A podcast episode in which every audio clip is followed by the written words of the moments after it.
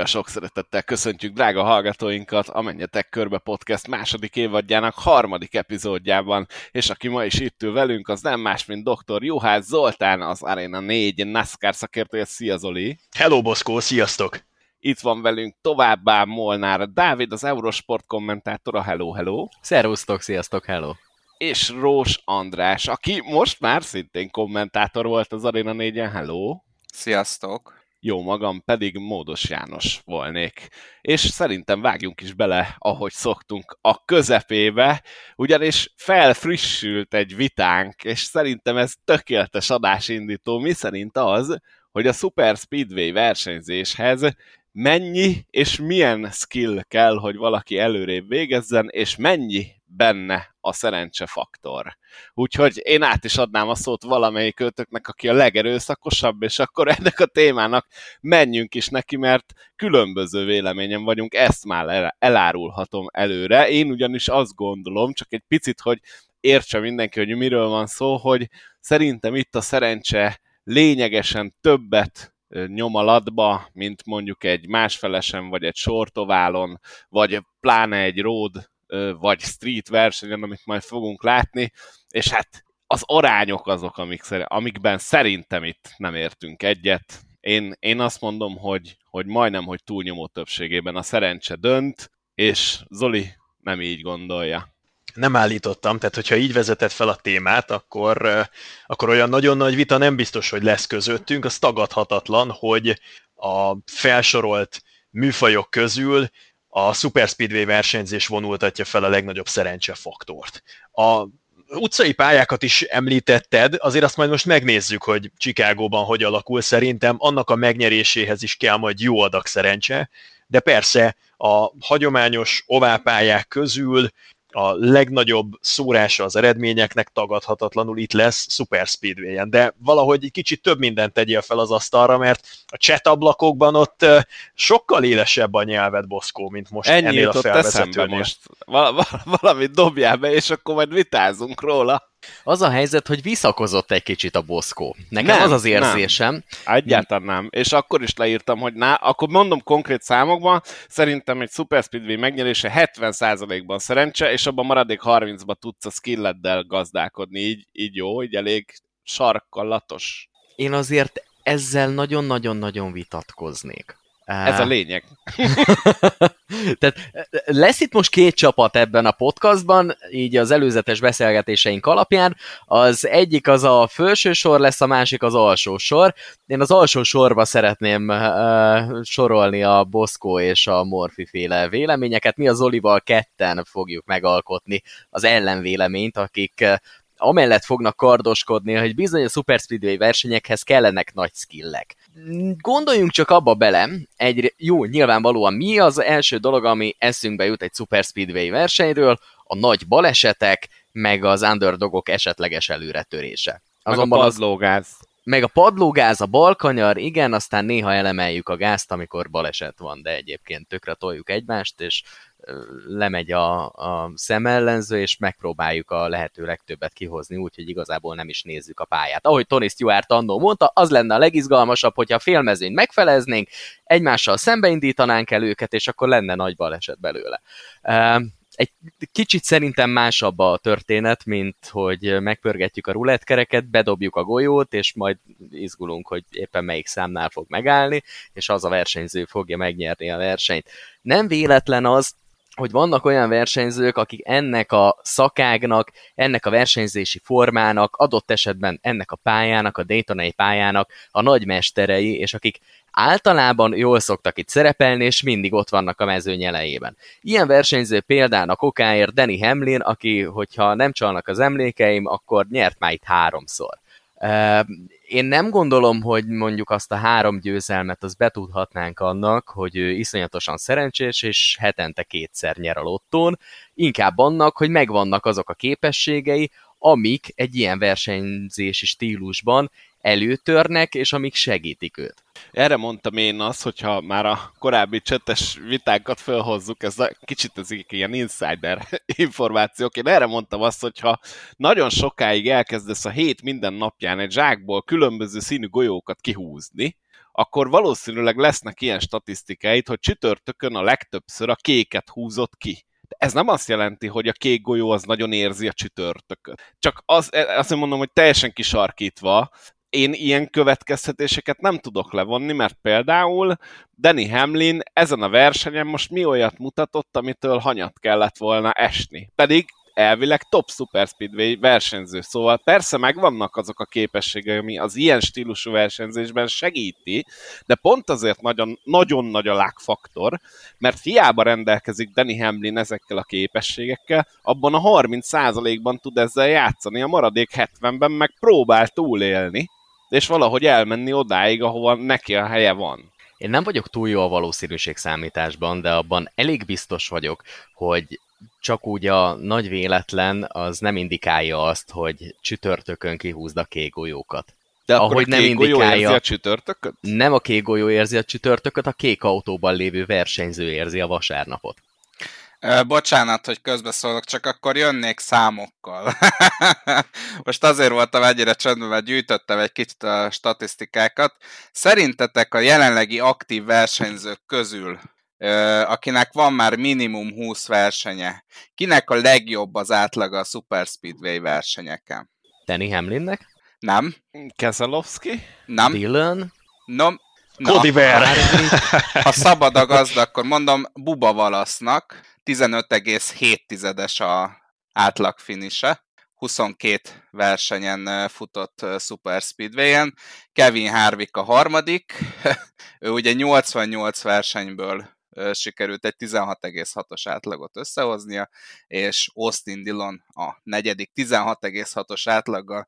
Ha megnézzünk bármilyen másik pályafajtát, akkor azt láthatjuk, hogy azért, hogyha valakinek nagyon jól megy egy pálya, de hát erről is majd hozok statisztikát, mindjárt előkeresek, akkor azért ott bőven 10 alatti átlagfiniseket hozhatunk. Az a 16,7 meg 10, tehát ez is bőven jelzi, hogy valóban skill kell, de azzal vitatkoznék, hogy nagy skill kell. Tehát, most csak annyi, hogy nézzél meg egy Kevin Harvick Phoenix statisztikát, mert ő például azt a pályát érzi. Igen, tehát, hogy uh, itt most lehet azon vitatkozni, hogy 50-50-66, az biztos, hogy uh, egy picit jobb ez a versenyzési stílus, annál, hogy fogjuk magunkat, és egy, egy lottósorsoláson kihúzzuk a rajtszámokat. Mert valóban nagyobb az esélye annak, aki folyamatosan előre tud kerülni, mert jól, tud, jól tudja kiválasztani az íveket, vagy mert jól tudja, hogy éppen egy-egy riválistól mire számíthat, de de sokkal kisebb az a garancia, ami, ami ehhez kell, és emiatt szerintem sokkal kisebbnek számítanak ezek a skillek, mert nem juttat százszerzelékosan eredményre, és ez látható abból is, amit te is említettél, például Danny Hamlintől, aki gyakorlatilag a versenynek kiemelkedő esélyese volt, és igazából talán 10-15 körig láthattuk az első helyeken, Egyébként meg sehol nem volt a verseny Tizen, során. 17. lett Danny Hamlin ezen Igen. a Jó, rendben, tehát elég sok minden felkerült az asztalra, akkor egy pár dolgot szerintem gyorsan vegyünk is le innen. Attól, hogy egy adott sportákban, szakákban, műfajban az eredmények mennyire szórnak, attól még nem biztos, hogy levonhatunk olyan következtetést, hogy ez csak és kizárólag a szerencséről szól. Mondok egy példát tartom mondjuk Jimmy Johnson-t akkora a versenyzőnek, mint amilyen sakkozónak tartom Kasparovot. Ha én Kasparovval leülök és sakkozom, akkor tízezerből tízezerszer meg fog verni. Ha leülök a szimulátorhoz, és Jimmy Johnsonnal elkezdünk szimulátorozni Super Speedway versenyen, mondjuk egy ilyen 40 fős teljes mezőnyben, azért néhányszor meg fogom verni Jimmy Johnson-t a ezres vagy tízezres mintán. Nagyon kevésszer, de néhányszor meg fogom verni. Vannak olyan sportágak, vannak olyan szakágak, amikben a szerencsefaktor nagyobb, és vannak olyanok, amelyekben kisebb. A várható értéke az eredményeknek hol jobban szór, hol kevésbé szór. Ettől függetlenül az azért vitathatatlan, hogy ahhoz, hogy valaki kiemelkedő teljesítményt nyújtson a Super Speedway versenyzésben, ahhoz borzasztó nagy és speciális tudás szükségeltetik. Ennek a pályatípusnak, ennek a fajta versenyzésnek megvannak a maga fogásai. Kyle larson idézem, amikor azt mondom, hogy pályafutása első részében, amikor nem jöttek össze a nagy pályákon, a nagyobb állokon, Talladégában, Daytonában az eredmények, akkor megrándította a vállát, és tovább vonult, mondván nem volt szerencsém. Mostanában pedig nagyon sok energiát fektet abba, hogy elemezze a saját teljesítményét, meg a többieknek a teljesítményét, mert rájött arra, hogy ebben is lehet és kell javulni, sőt, ebben tud igazán nagyot javulni. Meg is vannak az eredmények egyébként, mert most is ott volt Daytonában a végelszámolásnál, tavaly Talladégában is tavasszal ott volt a végelszámolásnál. A lényeg az, hogy nagyon sok és nagyon más összetevős Super Speedway-en sikeresnek lenni, mint a többi pályán. Itt a spotterrel való kapcsolat például, vagy vagy ugye az anticipációs készség, az felértékelődik. Azért nem volt korrekt szerintem, amit Andris mondott az imént, hogy nézzük meg Phoenixben az eredményeit Kevin Harvicknak. Kevin Harvicknak, hogyha volt egy rossz napja Phoenixben, akkor a nyolcadik helyen ért célba. Hogyha Kevin Harvicknak van egy rossz napja Taladégában, akkor a 37. helyen egy DNF-fel a neve mellett távozik. Tehát teljesen más dolog az, amikor egy Phoenixi versenynek a végére maradnak 12-en a vezetővel azonos körön, és ott valaki kap egy defektet, vagy, vagy nem tudom, kifogy a nafta a végén, meg teljesen más az, amikor talladégában összecsomagolnak 10 óraira. Na jó, de Zoli, a, a, tehát most gyakorlatilag felsoroltad a mi érveinket, tehát a mi álláspontunk mellett álltál ki. Ezzel százszerzelékosan egyetértek. Csak éppen ez mutatja, hogy Kyle Larson igen ott van az elejében, és mi az eredménye ennek, hogy ott van az elejében végig? 18 lett Kyle Igen, de azt kell látni, hogy itt önmagában az az eredmény, hogy valaki támadhat ezeknek a versenyeknek a végén a futamgyőzelemért. Hát jó, de ezzel nem ér el semmit. Tehát éppen ez hogy a szerencse faktor. Így, így lett Kezelovskinak 7 Super Speedway győzelme, Danny Hamlinnek 3. Daytona 500 címe. De ez nem ezzel az voltak. autóval volt, Zoli. most összesség, tehát most akkor döntsük el, hogy miről beszélünk a Super Speedway versenyzésről úgy általában, vagy megnézzük, hogy mondjuk az 5., 6., 7. generációval, vagy az egyes generációkon belül a különböző aerocsomagokkal milyenek voltak a várható értékek. Szerintem ne összehasonlíthatatlan. Szerintem összehasonlíthatatlan. Tehát éráról érára ez nagyon változik, és szerintem éráról érára egyre kevésbé van jelentő jelentősége annak, hogy ki mennyire jó Super Speedway verseny. Ezzel egyébként én is egyetértek, hogy, és ez fel is merült abban a chat beszélgetésben is, hogy nem teljesen mindegy, és akkor beszélgessünk erről, és nagyon örülök, hogy, hogy egy kicsit mindenkit meg tudtam piszkálni, és mindenki azért beleviszi az érzéseit ebbe a kis vitába, mert így fogunk minden pontjára eljutni ennek a dolognak, hogy nagyon jó, amit most mondtál, Zoli, mert szerintem is tök más a különböző, tehát a negyedik generációs autó, az ötödik, a hatodik, a hetedik, teljesen más a Super Speedway versenyzés. És akkor ezt nyugodtan kifejthetjük, hogy miért más, és én ezt említettem is, hogy majd szimulátoron én ezt meg tudom mutatni, hogy egy 87-es autóval körbe menni Daytonán, főleg még a régi jóval húplisabb Daytonán egy komoly kihívás. Egy hatodik generációs autóval végigmenni egy Daytonán és egy Talladegán egy magadba, gyakorlatilag elalszol, annyira unalmas. És ezt nem tudod megcsinálni a régi kocsikkal. És azért tegyük hozzá, hogy ebben az a durva, hogy a 2000-es évek elejére még mondhatjuk, hogy, hogy azért ott még számított az, hogy mennyire vagy milyen képességeid vannak a Super Speedway-eken, a régi huplis Daytonán, és már akkor azt mondta Dale Earnhardt, hogy neki ez nem versenyzés, hogy csomagba vegy az egész vezőgy, és így kell előzgetnie, és, és mondom, tehát lehet, hogy ez a mi boomer mentality, de szerintem egyre inkább megyünk ki abból, hogy itt értékelhető verseny legyen, és azt meg tegyük hozzá, hogy a jelenlegi autónak a, az aerocsomagja és képességei egyre inkább azt teszik lehetővé, hogy balesettel fejeződjön be a futam, vagy minél több baleset legyen a versenyen.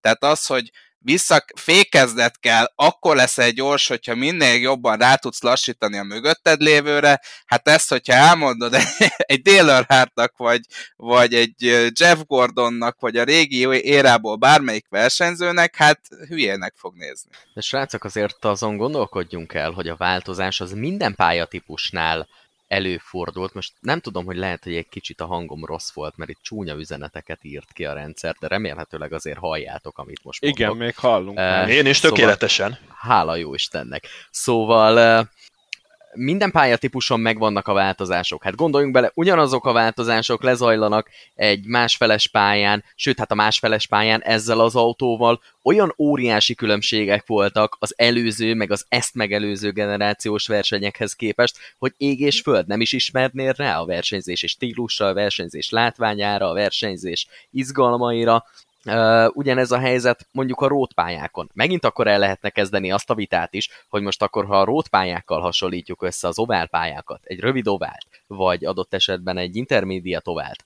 akkor ott meg te, megint teljesen más szempontok jönnek elő.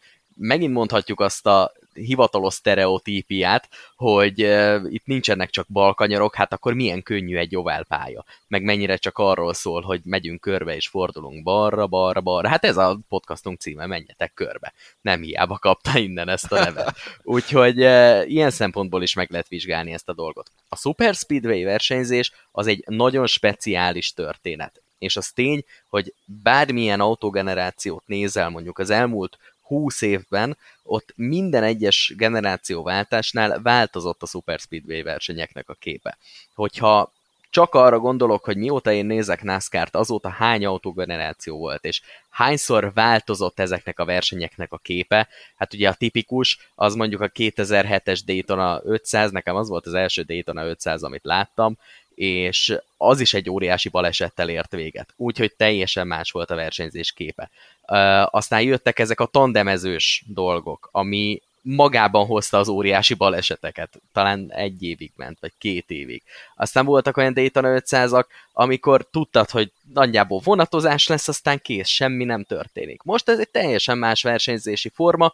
Nyilván, amikor közelebb vannak egymáshoz a versenyzők, akkor sokkal nagyobb az esélye annak, hogy valaki balesetbe keveredik, adott esetben pedig, hogyha túl szoros a mezőny, nyilván ez a Super Speedway versenyeknek a nagy veszélye és a nagy nehézsége, akkor ha valaki egy kicsit hibázik, akkor azzal visz magával nagyon sok embert. Viszont azt nem lehet eltagadni, hogy ennek a Super Speedway versenyzésnek is. Megvannak a specialitásai, megvannak azok a különleges képességek, amik kellenek ahhoz, hogy itt ott úgy lenni az elejében, például a szokásosnál nagyobb monotonitás tűrés, az elképesztő jó reakcióidő, amikor meglátod magad előtt azt a kis rést, ami megnyílik, és, és be tudsz menni, nyilván a spotteret segítségével, ez Zoli is mondja, nagyon sokat lehet nyerni és javítani a helyzeteden, szóval ez egy olyan szempontból különleges dolog, hogy megvannak ennek is a specialitásai, megvannak ennek is a mesterei ennek a versenyzési stílusnak,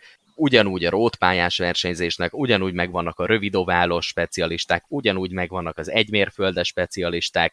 Nyilván más kérdés az, és erről lehet vitatkozni, és ebben én is egyetértek veletek, hogy a szerencsefaktor az adott esetben nagyobb, lévén nehezebb elkerülni egy balesetet. De nagyjából itt ebben a dolog az kiismerült. Szerintem ott vagy elcsúszva, hogy nekünk én azt érzem, hogy a Morfival az a problémánk, hogy a driving skill, a vezetési képességek szükségessége egy Super Speedway versenyen már olyan alacsony, de olyan alacsony, hogy igazából a helyére belép a szerencsefaktor, mert nem, nem, nem, nem, de nem, nagyon nem. egyszerű ezekkel az autókkal menni itt, és, ez, és, és szerintem ez az, amit, amit mondjuk Earnhardt már a 2000-es években érzett, mert ez... Egyedüli futásban iszonyatosan könnyű, nyilvánvalóan, legalábbis az összes pályához képest. Iszonyatosan könnyű. Hát mondjuk mennyire iszonyatosan könnyű egy normál halandó ember számára 320-szal végig menni a Daytonai pályán, de ez már egy másik kérdés. Versenyzői szempontból az összes többi pályát tekintve lehet, hogy könnyű. Viszont az, hogy ott van körülötted 28 másik autó, centikre, az olyan mentális plusz terhet rá tud rakni, olyan fizikális plusz terhet rá tud rakni. Három órán keresztül úgy kell menned, hogy gyakorlatilag padlóban nyomod a gázpedált, figyeled a melletted levő forgalmat, figyeled az előtted levő forgalmat.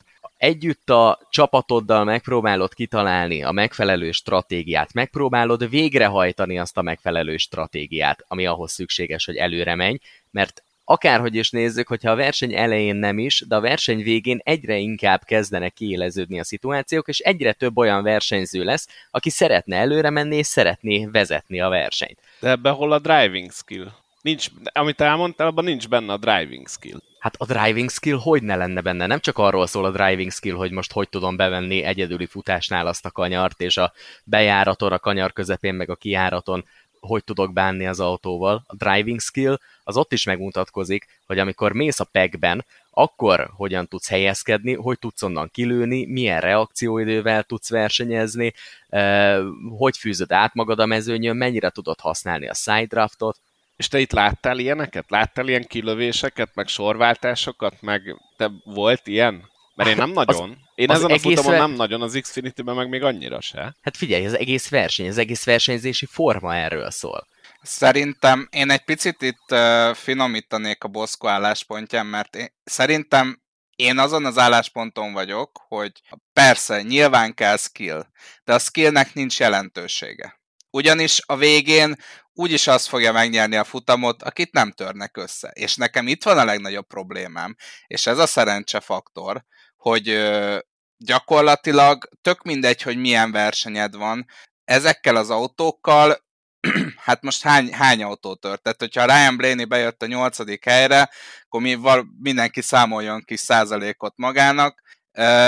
Egyszerűen nincs jelentősége annak, hogy milyen skill mész a verseny 190 akárhány körébe, mert a végén úgyis elleszelt, akkor ott van nagy valószínűség szerint. Tehát én, én elismerem, hogy valami fajta skill, nyilván nem kellenek olyan nagy skillek, mint mondjuk egy sortovához, vagy egy másfeles oválhoz, vagy egy róthoz, de kellenek skillek, csak a skilleknek nincs jelentősége, mert valószínűleg úgyis el fognak takarítani. És ilyenkor jönnek ki az ilyen random győztesek, mint Ricky Stenhouse Jr., vagy Michael McDowell, tehát sorolhat. Na de miről beszélünk, könyörgök? Tehát Ricky Stenhouse Jr., meg Michael McDowell rendre sokkal jobban helytáll sokkal jobbak a mutatói ezen a pályatípuson, mint az átlagos vagy a medián szereplése a NASCAR Cup Series-ben. Vannak ennek is igenis specialistái. Michael McDowellnek nem a szél fújta össze a Dayton 500 címet, és Ricky Stenhouse-nak sem. Egyik dolog. Másik, amire rá szerettem volna kötni. Azt mondta Boszkó, hogyha a szimulátorban ő elkezd egyedül futni a hetedik generációs kocsival, Daytonán, Talladégán, akkor az egy rémunalmas valami, mert borzasztóan könnyű. Na ehhez képest Travis Pastránára támaszkodom, aki azt mondta, hogy bement a Toyotának a szimulátorán próbálkozott, és Tyler Reddick figyelte a kezdeti botladozásait, és beült mellé Redik, hogy majd ő megmutatja, és Redik is az első három körében egyszer egy autós futásban rommá törte a kocsiját. Tehát... Az elég nem... nagy baj egyébként, már ne haragudj. Hát akkor Reddick se probléma. tud vezetni? Hát akkor a Toyota szimulátorán nem nagyon, de a Toyota szimulátora már többször bebizonyosodott, hogy nagyjából olyan közel áll a valósághoz. De ez, ez, ez nem a szimulátor, ez a való világ. Olvassátok el az interjúkat, amiket az egyautós időmérő edzést követően adtak. Alex Bowman-től elkezdve a, gyakorlatilag mindenki, akinek ki volt hegyezve a kocsia arra, hogy az első sorba kvalifikáljon az egykörös tempójával, az mind-mind nagyon megszenvedett, és másnap a csütörtöki duel versenyen annyira túlkormányzott volt forgalomban, és a legkisebb tolásra is túlkormányzottsággal reagált a kocsi, hogy nem tudták irányban tartani, és inkább Bowman is visszavonult, hátrasorolódott, és nem gyűjtött semmiféle tapasztalatot a PEC versenyzésről a duelen. Tehát azért, ha belegondoltok, és én mindent megértek, csak szerintem egy kicsit nyitottabban kellene szemlélni azt, hogy dolgunk van egy teljesen sajátságos és teljesen más műfajjal, mint ami az átlagos autóversenyzés. Nem lehet azt mondani, hogy nem igényel driving skillt a Super Speedway versenyzés, legfeljebb azt lehet mondani, hogy eltérő driving skillt, meg eltérő kompetitív skillt igényel. Mert teljesen más, hogy kell kitenni egy hétvégén a hangsúlyokat, egy versenyen belül is teljesen más, hogy kell pozícionálni, sokkal jobban felértékelődik az üzemanyag spórolásnak például a szerepe, mert nem arról van szó, hogy a futamnak a 100%-ából mondjuk csak 93%-ban tudsz teljesen nyílen menni, és maradék 7%-ban kell spórolnod, hanem itt a futamnak megkockáztatom, a 93%-ában spórolnod kell valamilyen szinten az üzemanyaggal,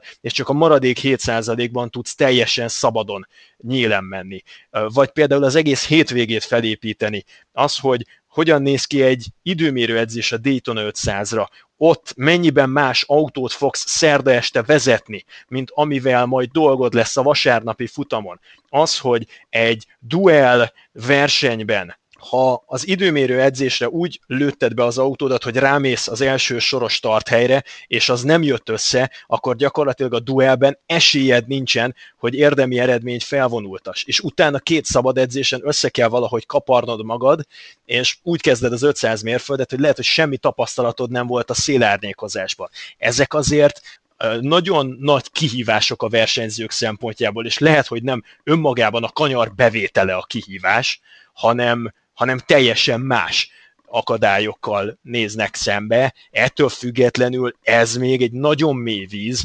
és nem mindenki tud úszni benne. Figyelj Zoli, szerintem itt, itt még mindig elbeszélünk egy kicsit egymás mellett, tehát én ezt furra elismerem, és lehet, hogy itt most a Boszkóval vitatkoztál, és akkor ne haragudj, de, de valóban senki nem vitatja, hogy bizonyos skillek kellenek. Csak ezeknek a skilleknek a, az eredményre juttatása az egy sokkal kisebb halmazt alkot, mint hogyha valaki gyors, most megint Phoenixet hozom elő. Tehát, hogyha megnézed, hogy, hogy Stenhouse-nak milyenek az átlag eredményei, meg, meg McDowell-nek milyenek az átlag eredményei, akkor nem mondhatod azt, hogy igen, ezt láttuk jönni. Mert mondjuk valaki hatszor top 5-be végez Phoenixen, és aztán hetedik alkalomra megnyeri a, a, a versenyt, akkor azt mondom, hogy igen, ez, ez egy várható eredmény volt, eddig is tök jól ment, de mondjuk megnézed Ricky Stenhouse Juniornak az utóbbi tíz versenyét, és szerintem ez tökéletesen leírja a Super speedway jellegét. Ebbe találsz 28. helyet, DNF-et, igen, találsz benne harmadik helyet is, első helyet is, valóban. De pont erről de... beszélünk, hogy itt a lag faktor a sokkal nagyobb, de senki nem mint, vitatja. Tehát mint én bármelyik másik helyszínen. Kezdet-kezdetén elismertem, én is ezzel kezdtem a gondolatmenetet, hogy a mintavételi ö, ö, merítésünk, az ha a Super Speedway versenyzést próbáljuk objektíve szemlélni, és úgy rangsorolni a versenyzőket, akkor sokkal nagyobb mintavétellel kell dolgoznunk. Megkockáztatom, hogy egy 10-12 éves NASCAR Cup Series karrier sem elég hosszú táv ahhoz, hogy beálljanak a valós erőviszonyok.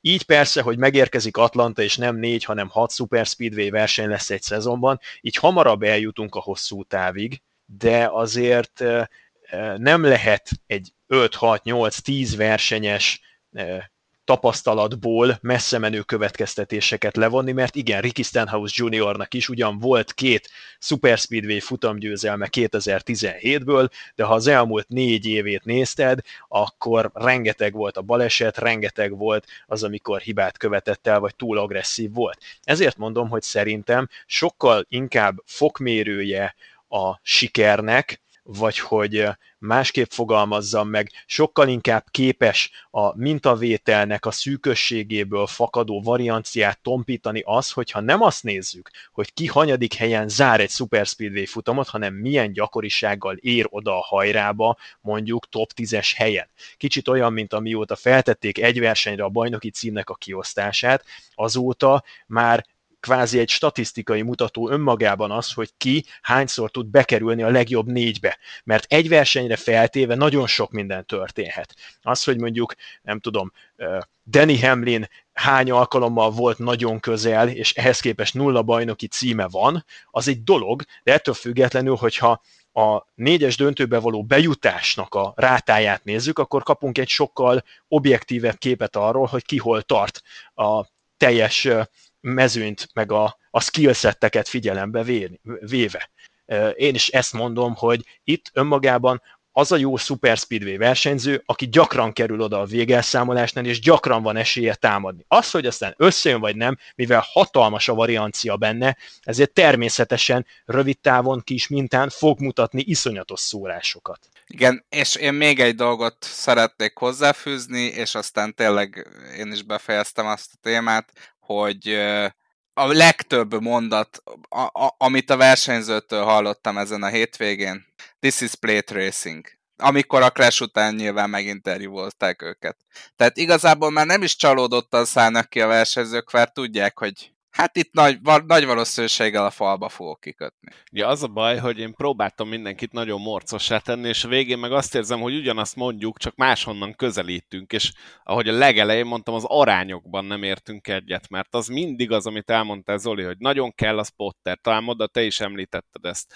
Nagyon kell a helyezkedés, nagyon kell, hogy közel tudjál menni valakihez. Mi, ezek mind nagyon kellenek. A taktika, a spórolás, csak ez amikor odaérsz az utolsó körbe, gyakorlatilag már szinte semmit nem számít, annyit számít, hogy hol állsz ebben a pekben, és hogyha mondjuk minél előrébb, akkor talán kevésbé szednek ki. Ennyit ér az egész versenyen a jó taktika. Ez se igaz. Tehát nem igaz. Nézzétek meg a tavalyi talladégai tavaszi versenyt, amikor Kyle Larson ott találta magát Eric jones együtt pár száz méterre a célvonaltól. És mit csináltak? Elkezdtek menni a külső ív felé. És jött Chastain, aki, aki maradt a belső íven, és megelőzte őket. Tehát pont ez az, amiről utána Larson is önkritikusan nyilatkozott, hogy rutintalan volt ebben a helyzetben, kevésszer járt még ennyire közel egy Super Speedway futam megnyeréséhez, és rossz döntéseket hozott. Rosszul ismerte fel a helyzetet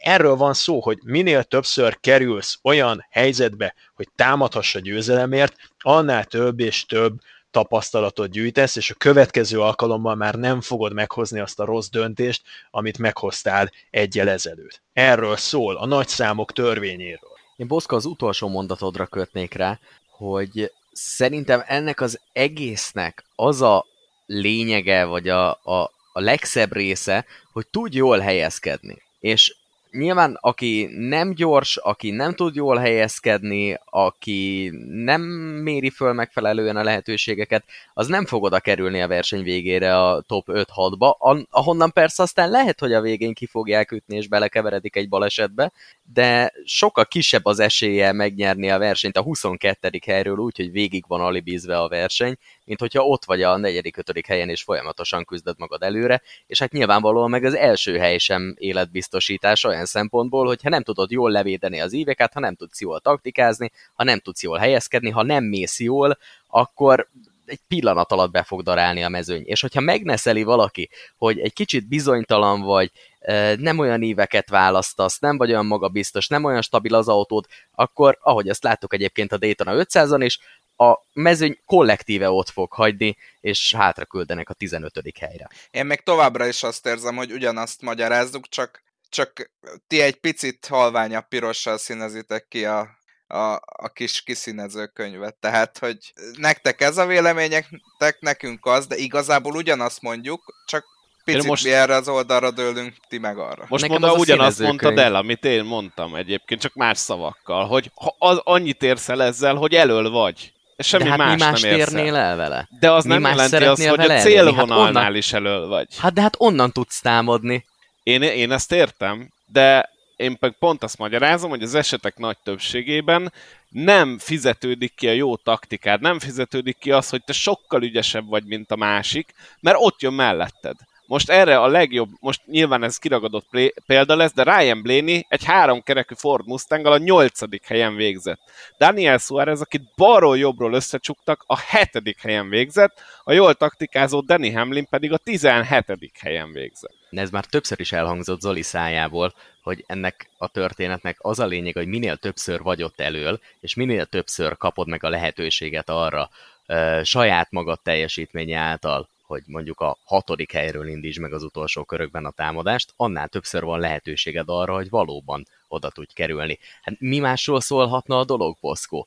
Hogyha jó versenyzéssel és ügyes taktikával, meg ügyes versenyzői manőverekkel beküzdöd magad három körrel a vége előtt a hatodik helyre, ez a lényege az egésznek. Onnan lehet robbantani, a huszadik helyről nem lehet robbantani. És ne gyertek nekem azzal, hogy Riley Herbst a tizedik helyen végzett, meg Codiver a tizennegyedik helyen, akkor ilyen alapon nyilván lehetne sorolni az összes ilyen kicsúszott eredményt, de azt azért ne felejtjük el, hogy a Dayton 500-nak a pénzdíjazása az többszörösen felülmúlja egy átlag hétvégének a pénzdíjazását. Itt egy Corilla Joy-nak, egy Herbstnek, egy Codivernek nem az a törekvése, mint ami egy, egy Joey Logánónak, vagy egy Brett Keselowski-nak.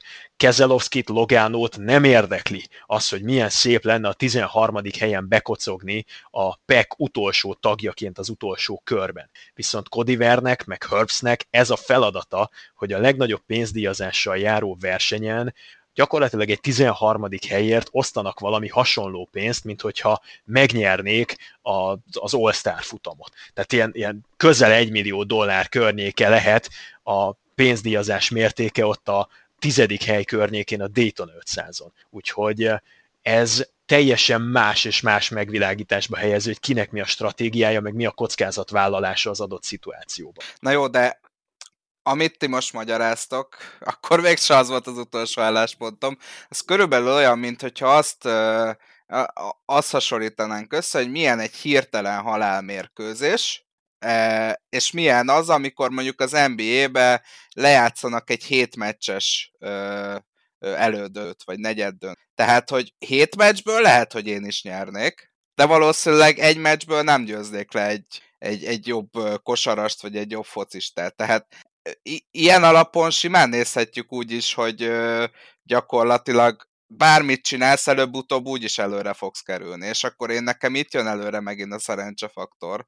Most ezt Tehát, nem értettem, hogy... szerintem pont fordítva akartad mondani, nem? Hát egy versenyen, vagy egy, egy ilyen pénzfeldobásszerű valamin kicsúszhatnak nem, nem, nem, meglepetés nem. eredmények, de hosszabb távon kisebb valószínűséggel, nem? Nem, hogy hé- hétből egyszer talán összejön. De hogyha egyre kell oda koncentrálnom, a, mint például egy, ö, ö, csak itt most arra akarok utalni, hogy persze nézhetünk nagyobb mintát, meg kezelhetjük másképp, meg nyilván speciálisan kezel, kell kezelni ezeket a versenyeket, csak itt jön ki megint az, hogy hiába vagy jó versenyző, hiába jó az autó alattad, stb. stb. sorolhatjuk. Lehet, hogy 15 alkalomból egyszer fogsz eljutni oda. És nekem éppen ez a bajom a Super Speedway versenyzéssel, én nem azt mondom, hogy nincs helye a Super Speedway versenyzésnek, Atlantával már egy picit sok Super Speedway versenyünk lett, de, de az, hogy például egy, egy playoff ö, ö, pozíciót eldönt egy taladegai verseny, azzal van bajom,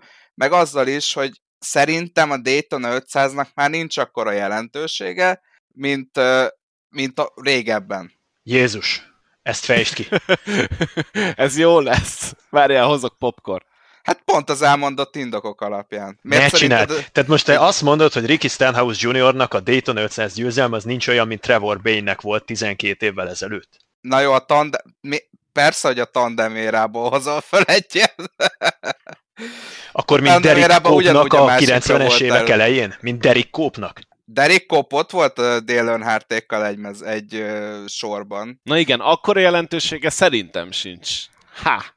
Ez, Én lemaradtam ezt... arról a meetingről, amikor, amikor a Dayton 500-at devalváltuk. Az a baj, hogy nagyon-nagyon könnyű ezeket az autókat vezetni. Nekem továbbra is ez az álláspontom, és a 90-es évek elején, a 80-as években megfeszültél abban, hogy körbe mentél, és az volt melletted, aki ugyanúgy körbe tudott menni, és megvoltak azok a driving skill és ahhoz jöttek hozzá azok a plusz skillek, amiket ti emlegettek, ez szerintem az autóversenyzés csúcsa ilyen tempónál. És ez volt a Dayton 500, amikor bárki körbe tud menni gyakorlatilag, most oké, okay, így vagy úgy, de körbe tud menni, az már az én szememben is fényét veszíti egy picit. Persze az autósport ünnepe, meg tudjuk a jelentőségét, de mondjuk egy 85-ös győztes biztos, hogy, hogy az adott napon sokkal több skillt elő kellett, hogy húzzon a kalapból, mint mondjuk most idén Ricky Stenhouse Juniornak. Én ezt merem állítani, és vállalom. Azt azért ne felejtsük el, hogy versenyautót vezetni, meg hogy összességében autót vezetni nem a világon a legnehezebb tudomány.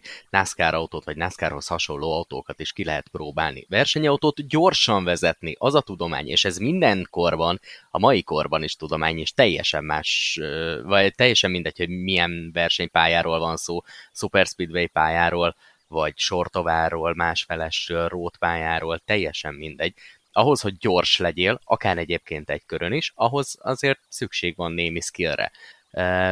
Hogyha pedig egy teljes versenytávról beszélünk, akkor pedig szintén teljesen mindegy, hogy milyen korszakban vagyunk. Hótamatőr nyeretlen két évesek soha nem fognak nyerni.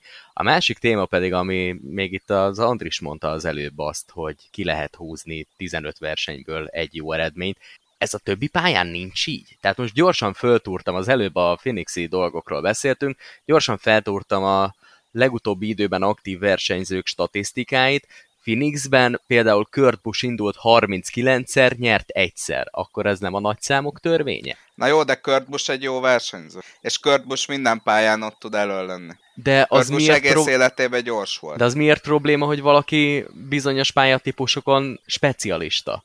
Ez ugyanolyan, mint a rót specialisták. Mert nem mondhatod Ott van- rá, hogy specialista, mert megnézel egy másik versenyzőt, és ugyanolyan az átlag, ami neki vagy jobb.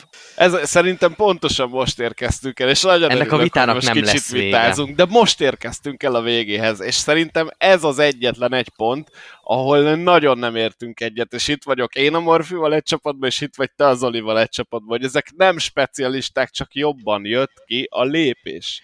A vitának vége lett két perccel ezelőtt, mikor elhangzott, hogy a Daytona 500 az veszített a presztízséből, és már nem olyan, mint a 80-as években. Nálam itt vége volt a vitának, tehát itt kiléptünk a, a civilizált diskurzusból. Tehát láttátok azt, ami 2023. februárjában történt Daytonában? Ez egy nagyon vitális, egészséges, rendezvény, ami zsúfolásig megtöltötte a lelátókat, még talán több jegyet is adtak el, mint amennyi a, az egészséges lett volna, mindenki ott akart lenni, csilláron is lógtak az emberek, fantasztikus hangulat volt, és a NASCAR-nak igazi ünnepe évről évre a megkérdőjelezhetetlen zászlóshajó esemény, ez az, ami a legnagyobb autóverseny, talán az Indianapolis 500 mögött a, a, az egész világon. És akkor hogy lehet erre ezt mondani, hogy veszít a fényéből? Na, na, na, na, állj, állj, állj. Tehát én nem azt mondom, hogy, hogy ez bármit is veszített a fényéből, de nem a pályán történt események miatt van meg a presztízse. A történelme miatt, a körítés miatt, azért, mert ez, a, ez van kikiáltva a szezon Super ez a szezonnyitó verseny, ez a legtörténelmi pálya. Ez mind-mind egyértelmű. A Daytona 500-at teszi a legnagyobb versenynek. De hogy veszített a, a, a, a, a, amiatt a presztízséből, amiért a, amik a pályán történnek dolgok, azt szerintem nem vitatkozhatsz ezzel. De egyébként azzal, hogy ez a legnagyobb, ezzel én sem vitatkozok, de most fölteszek egy példát, hogyha mindenkinek, mint a Men in Black-be volt, tudjátok, ez a memóriatörlés. Kitörölnénk mindenkinek az agyát. Senki nem tudja, hogy a Daytona 500 volt a legnagyobb futam a NASCAR-ba, és elindulna ugyanúgy a 2023-as NASCAR szezon. Szerintetek ez a presztízs, ez ugyanúgy vissza tudna épülni e köré a verseny köré, és eltelne 5 év, és mindenki ezt a futamot várná, hogy úristen, megérkeztünk? Miért Ha nulláról, emlékek nélkül indulunk. Ez Ugyanezt lenne a a kérdést fel lehet tenni a Forma 1-nek a Monte Carlo-jával. fel is teszik, igazad van. és fel is teszik ezt a kérdést. Igen. Oké. Okay. És akkor erre most mi a válasz? Tehát, ha kiragadjuk, Szerintem nem. Azt szerintem nem. megfosztjuk, megfosztjuk a gyökerétől az egészet, és egy vákumban szemléljük, akkor persze lehet, hogy eltérő következtetésre jutunk, mintha benne élünk valaminek a sodró lendületében évtizedeken keresztül, és nem szemellenzősen figyeljük a futamokat, hanem ránézünk a lelátóra, és ránézünk arra, hogy milyen, amikor 110 ezer ember foglal helyet a grandstanden, vagy felállva válják a hosszabbításnak a köreit.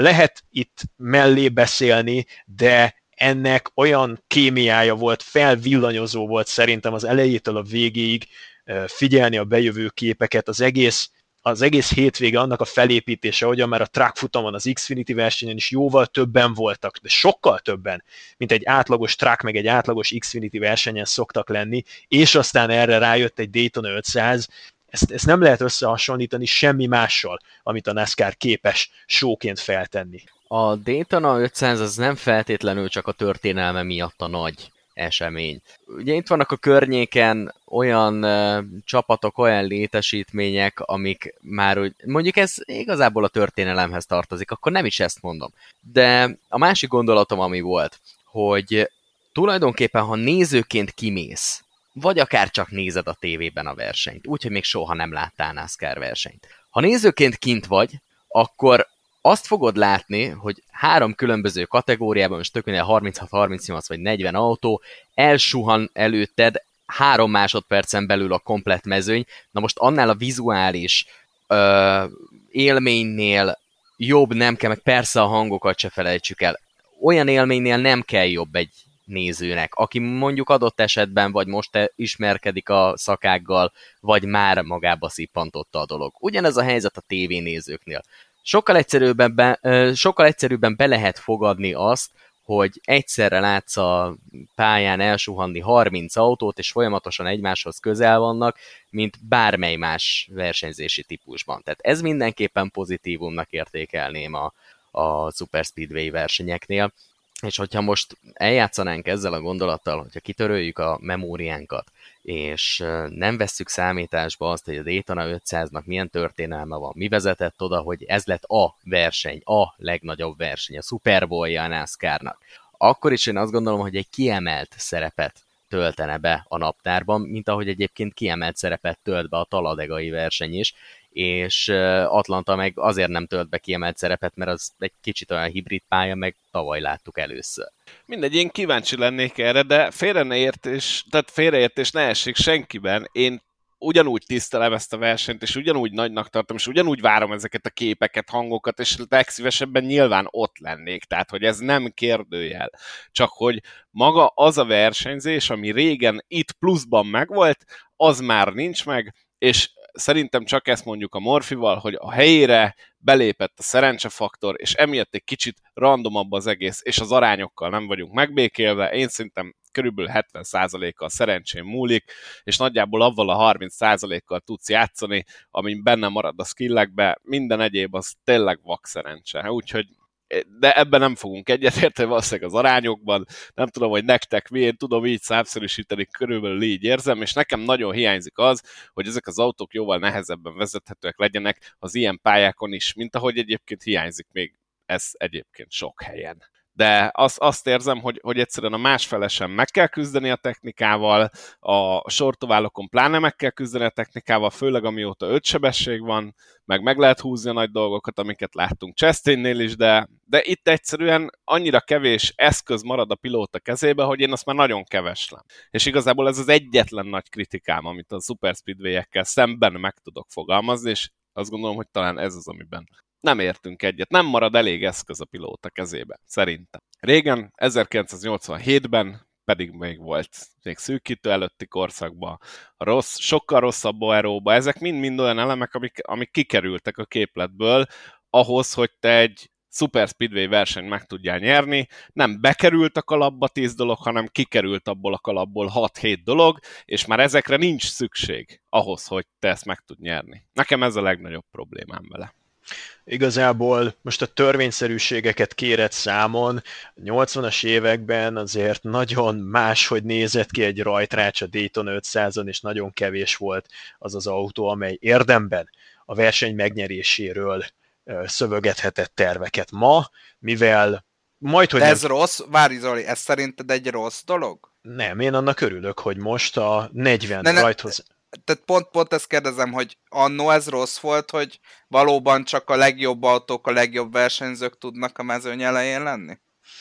Olyan szempontból rossz volt, hogy bántóan nagy így visszanézve a különbség, hogy voltak olyan versenyzők, akiknek soha nem is adatott meg igazán, hogy megmutassák a tehetségüket, mert nem ülhettek be egyszer sem olyan technikába, ami erre lehetőséget biztosított volna. Azért manapság persze elég egészségtelenül építkezik az utánpótlás nevelés, és nagyon sokszor a gazdakölykök az ezüst kanállal a szájukban kapnak lehetőséget, de most ha tisztán a Cup Series nézzük, azért az egy nagyon vonzó alternatíva, hogy csavarra pontosan ugyanolyanok az autók, és csak a mérnöki lelemény, meg a versenyzőnek a tudása az, ami igazán rangsorol, nem feltétlenül a szélcsatornában elköltött dollármilliók, meg a füstös szobákban megkötött alkuk eredménye az, hogy ki igazán kompetitív, és ki az, aki kevésbé. Ez a része egyébként nekem nagyon-nagyon tetszik.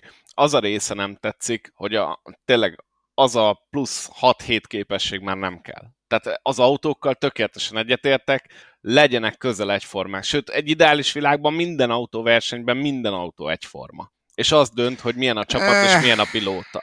Ezzel én nem, ezzel én absz- akkor ez már egy másik napra hagyjuk ezt a vitát. Jó, de én, én már én ennek is örülök, hogy közétek éket tudtam verni. Én, én például a, a Dáviddal szoktam erről vitatkozni, hogy nekem az indikárral is az a bajom, hogy azzal, hogy mindenkinek ugyanaz az esélye, és tényleg gyakorlatilag egyenautók vannak, én továbbra is azt érzem, hogy veszít az értékéből a dolog. Tehát az emberek utálják a domináns versenyzőket, és utálják a, a, a nagyon hosszú nyer, nyerési szériákat, meg a tizenversenyes győzelmi szezonokat, de amikor ezeket a, a versenyzőket letaszítják a trónról, abból születnek az igazi nagy underdog sztorik, és az igazi nagy ö, ö, győzelmek. Szóval én, én sosem hittem ebbe, hogy, hogy annyira kössük meg a csapatoknak és a, a,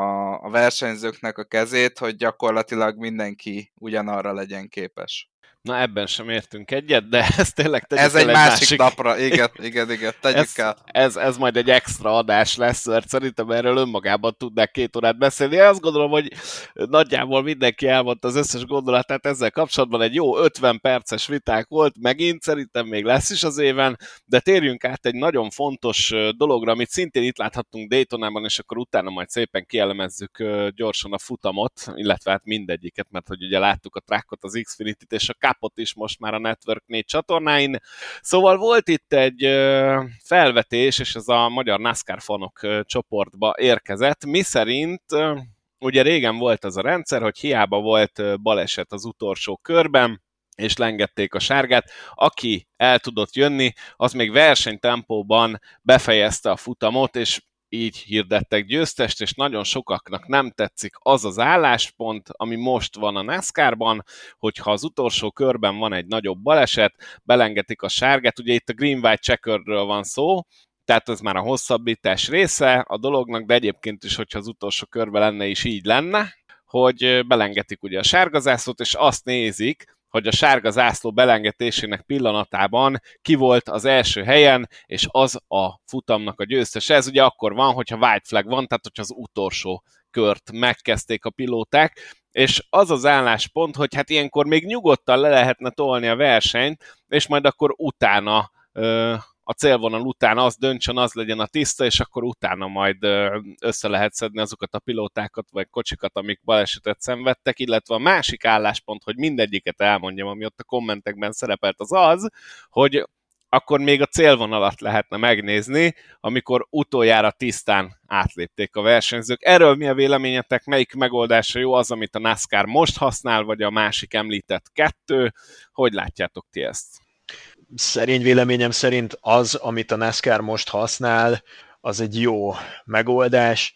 Régen a Racing Back to the Caution szabály volt életben, ami úgy foglalható össze, hogy történt, ami történt, lehetett akármekkora nagy baleset, és hiába volt nyilvánvaló, hogy meg kell szakítani a versenyt, a kört még befejezték a versenyzők versenytempóban, és a zászlós standon lengették meg a sárga zászlót a rajt szélvonalnál, és ahogyan a rajt szélvonalon áthaladtak, az volt a sorrend, amin befagyasztották a mezőnyt a pészkár mögött. E, és akkor ugye ebből adódtak kisebb és nagyobb veszélyforrások, míg nem 2003-ban Dale Jarrett a Sylvania 300-on New Hampshire-ben egy nagyon csúnya balesetet szenvedett el a négyes kanyar kiáratánál megforgott, vagy megforgatták, és az autó a vezetőülés felől beleállt a falba, és onnan visszapattant a célegyenes közepére,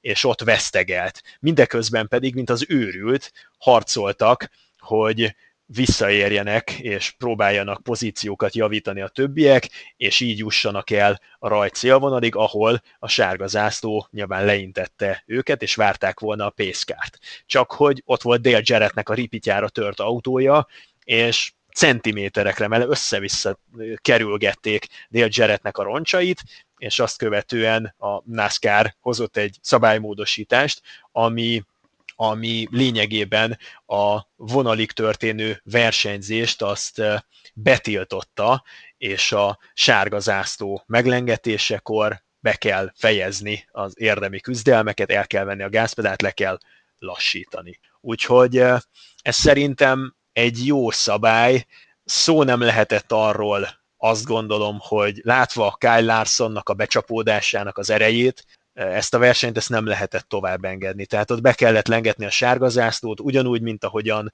két évvel ezelőtt a 2021-es Daytona 500-on is be kellett lengetni a sárga zászlót, amikor McDowell hatására Kezelowski és Logano egymásba gabajodtak, és mind a ketten lángoló autóval a falnak csapódtak.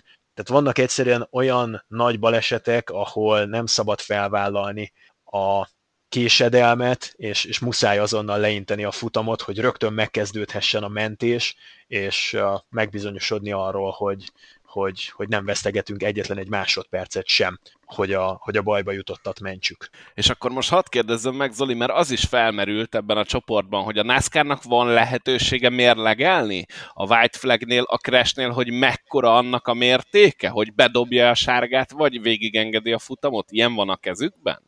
Hogy ne lenne, a NASCAR mindenben, élet-halál kérdésben is mérlegelhet. Tehát akkor simán lehet az, hogy azt mondják, hogy jó, az a pár pilóta az annyira nincs rossz helyen, meg annyira Igen. nem veszélyes, és elengedik az utolsó kört. Igen. Például akkor... 2020-ban a Dayton 500 emlékeim szerint így ért véget. És akkor miért, tehát most ugye próbálom tolmácsolni a, a kérdéseket, amiket olvastam, hogy szerinted itt indokolt volt-e a sárgazászló, és miért dobta azt be a NASCAR, amikor a mezőny egy része már átjött azon a baleseten. Szerintem abszolút indokolt volt, és azért dobta be a NASCAR, mert nem lehetett felmérni a potenciális következményeket. Kyle Larson óriási erővel frontálisan csapódott a falba, több más autó is belekeveredett, és elég nagy impaktokat szenvedtek el, mindeközben ugye az egyes kettes kanyarnak a közepén, végén, át éppen a hátsó egyenesnek a kezdeti részén hevertek a roncsok, tehát ha végighagyják versenyezni az élbolyt, és ők rázúdulnak a célvonalra, akkor meg se tudják fékezni egy könnyen ezeket a kocsikat, vagy ha megfékezik, akkor ott egy második baleset is bekövetkezhet, amikor még egy másodperccel korábban küzdesz a Dayton 500 címért, és taposod a gázt, meg lögdösödsz annak érdekében, hogy téged nincsen le a kockázásztó az első helyen, majd utána hirtelen elvárás veled szemben, hogy satufékkel megállj, mindezt egy PEC tagjaként, tized magad társaságában, az meg a következő veszélyforrást rejteni magában, úgyhogy ezekben a helyzetekben persze van mérlegelési jogköre a NASCAR-nak, de nem is mérlegelnek egy ekkora balesetnél az egyetlen helyes döntés az az, hogy rácsapnak a sárga gombra, ugyanúgy, mint ahogyan rácsaptak az Xfinity verseny végén a sárga gombra, rácsaptak most a Dayton 500 végén, meg ugye két évvel ezelőtt is rácsaptak a Dayton 500 végén. Egyszerűen ez, ez, ez nem is lehetett szerintem komolyabban vitatér. Én, én azt gondolom, hogy azért nagyon fontos ezt a döntést meghozni, mert egész egyszerűen annyi idő alatt nem látja át szerintem ember, de még lehet, hogy a legfejlettebb gép sem soha, hogy abban a helyzetben, amiben valaki ott ül egy baleset után, abban számítani fog-e neki az a 30-40-50 másodperc, amíg körbeír a mezőny még egyszer, vagy nem? Mert hogyha mondjuk tegyük föl, hogy a, a harmadik kanyarban van a baleset, és a mezőny átmegy a célvonalon, ugye megkapják a white flaget, de a T3-ban ott állnak az autók. Nem lehet egész egyszerűen ráengedni, és én azért ezt ott ö, most egy konkrét bejegyzésről van szó egyébként ebből a Magyar NASCAR csoportból, ezt leírtam, hogy nem engedhető meg az, hogy egyrészt a mezőny megérkezzen még egyszer versenytempóban ugyanide, vagy közel ugyanide, még akkor is, hogyha mondjuk a, mondjuk tegyük fel, hogy a második kanyarban van, és az eleje elment, és a második kanyarig mondjuk még meg is tudnának állni a célvonalat követően, de egész egyszerűen én úgy tudom legalábbis, hogy ameddig van versenytempóban közlekedő autó a versenypályán, addig mentő személyzet nem nagyon megy be. Tehát az a adott esetben 50 másodperc az élet és halál között dönthet, még akkor is, hogyha az adott versenyző nincs rossz helyen, és mondjuk nem zavarja a versenyt. Ezt, ezt jól látom egyébként? Én bocsánat, erre akarok ráfűzni, hogy igen, tehát, hogy főleg nagyobb baleseteknél gyakorlatilag a pálya minden pontjáról meg kell, hogy érkezzenek a safety csapatok, és hát nyilvánvalóan minél hosszabb kiterjedésben mennek még a versenyzők, tehát most gondoljuk csak a backstretchre, meg nyilván a, a T4-es kiáratára, hát azért onnan elég sok safety crew meg tud érkezni egy ilyen tömegbalesetnél. Mert nyilván azért egy-két safety crew nem elég tíz autóhoz. Én arra kérem azokat, akik számon kérik most a NASCAR-on, hogy miért nem hagyták végigmenni a kört, és akkor milyen izgalmas lett volna végignézni, ahogyan Logano és Ricky Stenhouse lemeccselik, meg mondjuk kapnak még egy kis Christopher Belt is a nyakukba. Na ők nézzék meg, fent van a YouTube-on, teljes terjedelmében a 2003-as New Hampshire-i Pennsylvania, illetve Sylvania 300 elnevezésű futam, és tekerjenek oda, ahol Dale Jarrettel megtörténik ez a baleset, és nézzék végig azokat a hajmeresztő másodperceket, utána szerintem jó érzésű ember nem kívánja azt, hogy ezt jó lenne látni, akár hétről hétre megismétlő. Én még annyit tettem ehhez hozzá, miután ott leírtam többször a véleményemet, de tartom, hogy egy vélemény, tehát bármikor bárkivel szívesen beszélgetek ilyesmiről, hogy az a szalagcím hogy néz neki, hogy meghalt XY, miközben XY pont megelőzte a győzelemért a XY-t. Ez, egy, ez szerintem a NASCAR-nak gyakorlatilag a végét jelenteni három ilyen. Tehát egybe még talán nem bukna bele, kettőnél már felerősödnének a hangok, háromnál meg gyakorlatilag vége lenne szerintem a mai világban. Tehát az egész világ változik, nem engedheti meg magának egyik autósport sem, nem csak a NASCAR, egyik autósport sem, hogy halálesettel kerüljön szalag címre, pláne nem elkerülhető halálesettel. Az egyetlen legitim vita ebben a kérdésben az lehet, hogy kell nekünk a hosszabbítás. Erről mi a véleményetek? Dale Earnhardt Jr. kifejtette a Twitter hasábjain az álláspontját, és azt mondta, hogy ő nem szereti a hosszabbításos szabályrendszert, szerinte jobb lenne, hogyha a futamok a kiírt táv teljesítésével akár sárga zászló alatt is befejeződni. Nálam ez is pályafüggő. Tehát uh, itt én megint egy csokorba szedném a, az épített, és ugye most már utcai, és a Super Speedway pályákat, tehát azokon biztos, hogy nem csinálnék hosszabbítást, mert gyakorlatilag garantált az, hogyha itt hosszabbítás van, akkor az csak arra jó, hogy növekedjen a, a romos autóknak a száma. Én nem érzem akkora problémának ezeket, ezt az overtime szabályt másféle, másfeleses sor továbbpályákon. Szerintem ez egy nagyon jó szabály, és ezt nem szabadna eldobni. Ugye voltak különböző fázisai ennek a szabálynak, volt a szabály előtti időszak, ugye ez, hát segíts ki Zoli, 2004 talán? Igen, valami olyasmi lehet, igen, igen. igen valami hasonló.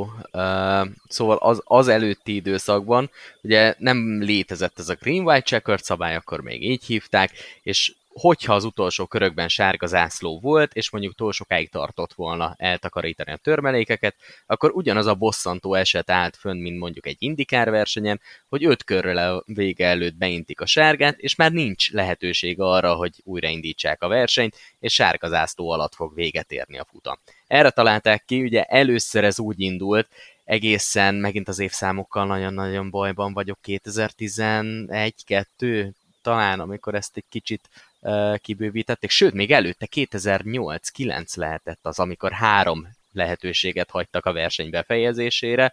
Utána volt néhány évig az a szabály, hogy az újraindítás körének a feléig kellett eljutni, vagy valahol a felénél volt egy vonal, és akkor vált hivatalossá a verseny, most pedig tulajdonképpen limitálatlanok az újrapróbálási lehetőségek ez a limitálatlan történet, ez szerintem annyira nem indokolt, mert nyilvánvalóan elég nehéz azt elképzelni, hogy 5-6-szor újra próbálkozzanak, és mondjuk 40 kört még ott lehúzzanak sárga alatt. Viszont összességében én ezt egy nagyon jó dolognak tartom, függetlenül attól, hogy Super Speedway pályáról van szó, függetlenül attól, hogy road pályáról van szó, bármilyen pályatípusról, az egy nagyon csúnya vége a futamnak, hogyha sárga zászló alatt dől el. És akkor láttunk már pár ilyen versenyt mindannyian, emlékszünk azokra az érzelmekre, amik ilyenkor elöntenek minket, hogy jó, jó, nyertél, meg vége a versenynek, de ah, egy kis havanyú szájízzel megyünk elébe a futamnak. Az biztos, hogy én egy jó dolognak tartom ezt, hogy megpróbáljuk és befejezzük. Nyilván ott van a másik szempontja a dolgoknak, akik azt mondják, hogy a Daytona 500 az legyen Daytona 500, és ne Daytona 520, meg 515, és tényleg fussanak akkor 200 kör, bármi történik, 200 kör végén, akit először leintenek, az nyer. Összességében szerintem ez egy pozitív dolog ez a szabály, és hogyha eltörölnék, én nagyon-nagyon szomorú lennék, mint ahogy nagyon-nagyon szomorú voltam akkor, amikor behozták ezt a köztes megoldást, hogy az újraindítás körének a feléig lehetett menni, és utána, hogyha sárga volt, akkor jó, be is fejeztük az egészet. Azt szerettem volna még e körben bedobni, hogy én nagyon büszke voltam 2021 őszén, télelején a NASCAR-ra. Ugyanis akkor volt a Forma 1-nek a botrányos szezonzáró végjáték az Abu Dhabi verseny, ahol lévén a Forma 1-nek nincsen meg a maga green by checker vagy hosszabbításos szabályrendszere, így a Forma 1 vezetőségének kellett arról döntenie, hogy bevállalják-e a világbajnoki címet eldöntő pillanatnak azt, hogy egy felvezető autó mögött statikus mezőny áthalad a célvonalon 120 km per órás sebességgel, és bajnokot avatunk így ebben a formában, vagy pedig elkapkodják a saját rajtprocedúrájukat, és a saját szabálykönyvükből kitépnek két-három lapot annak érdekében, hogy legyen még egy nagy show. És a NASCAR azzal, hogy immáron lassan két évtizede megtalálta erre a megoldását, szerintem egyúttal azt is biztosította, hogy a NASCAR toronynak nem kell ilyen lehetetlen dilemmákkal szembesülnie. Nem kell a biztonság oltárán feláldozni a versenyzést, vagy a versenyzés oltárán feláldozni a biztonságot. Ugyanis így meg lehet bizonyosodni afelől, hogy a pályát letakarították, versenyzésre kész állapotban van, mindenki elfoglalja azt a helyet a pészkár mögött, ami kell, és így vágunk neki az utolsó hajrának. Nem kell amiatt elkapkodni újraindításokat, vagy nem kell amiatt sárgazászló hogy mondjam, indokolt sárgazászló belengetését mellőzni, hogy nehogy véletlen szó érje a ház elejét, és, és hogy néz az ki, hogyha sárga alatt ér véget a verseny, és inkább kössünk egy kompromisszumot, és, és hagyjuk őket hadd versenyezzenek a végéig. Tehát nincsenek ilyen, ilyen dilemmák már a NASCAR-ban, én nagyon büszke voltam erre, és ez akár honnan is közelítem meg a kérdést, a Green White Checker, vagy a hosszabbításos szabályrendszer érdeme, hogy meghaladta vagy két évtizeddel a NASCAR szabálykönyve az FIA-nek a szabálykönyvét.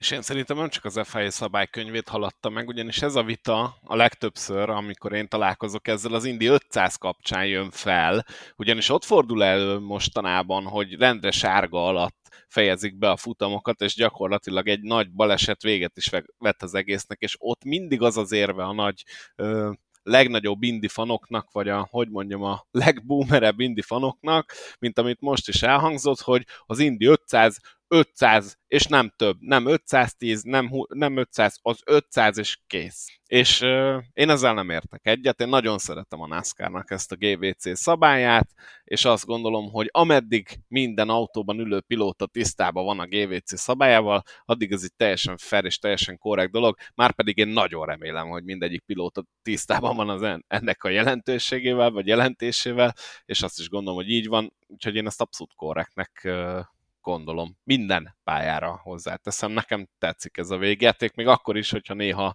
hoz egy kis shit show-t, vagy clown fiestát, vagy hogy mondjam, ami Morfi aggodalma volt, én, én ezt még akkor is el tudom fogadni. Ugye pont az Indie Roadon lehetett látni ilyen újraindításokból nagyon-nagyon extrém dolgokat, nyilván ez előfordult kévét. És vajon a végtelen számú újraindítási procedúra is tetszik nektek?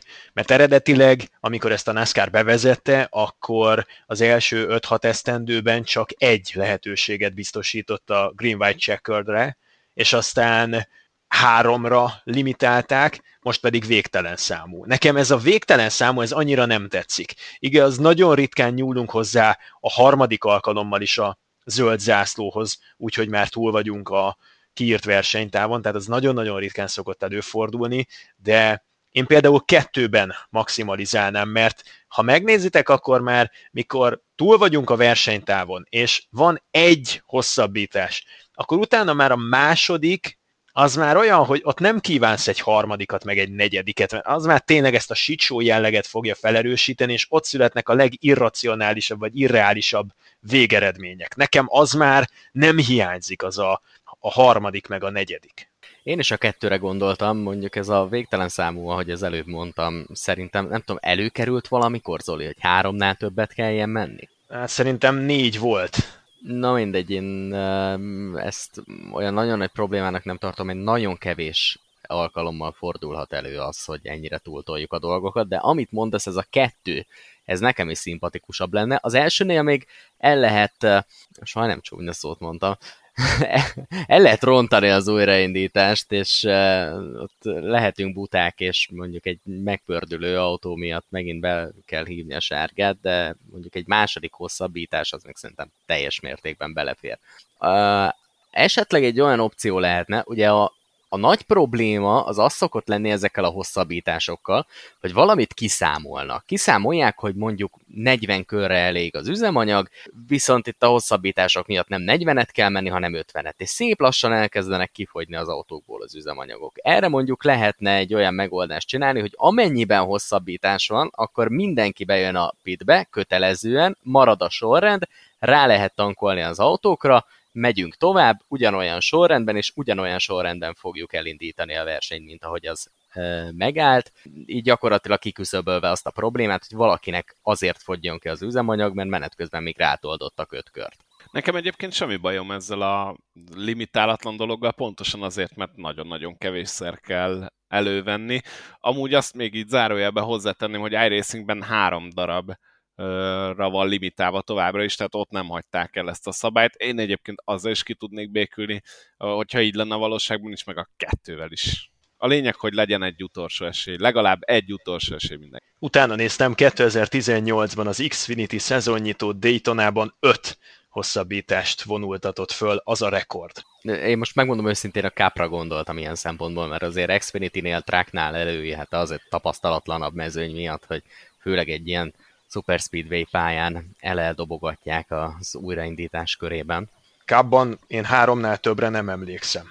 Igen, és akkor, ha már előjött a track meg az Xfinity, akkor szerintem dobbantsunk is a következő témánkra, mert hogy Rós Andrásnak volt szerencséje az Arena 4 stúdióban leközvetíteni a Track Series-t, most ezért hozzád fordulok elsőnek, Morfi. Hogy élted meg ezt a debütálást egyrésztről, másrészt hogy tetszett a verseny, mit láttál ott a Dáviddal? Uh, hát a track verseny az, az érdekes volt. Egyébként mindkét versenynek a kommentálását élveztem. Még a tracknak a késői órája se törte meg igazán a lendületemet.